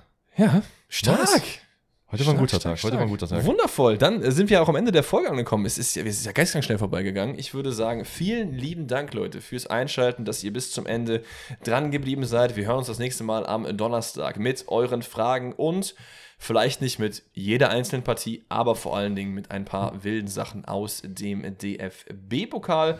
Ansonsten schickt Gott, gerne weiter. Ich hab so Bock. Ja, ich habe auch Bock. K O-Wettbewerbe sind immer Killer. Schickt ansonsten gerne weiter Rätsel ein, auch an Dennis D S Smooth auf Instagram. Wie ich das gerade gemacht habe, voll gelispelt. Wundervoll. D S Smooth auf Instagram. Äh, ja, mehr habe ich nicht zu sagen. Bis dahin. Haut rein, Leute. Ciao, ciao. Tschüss.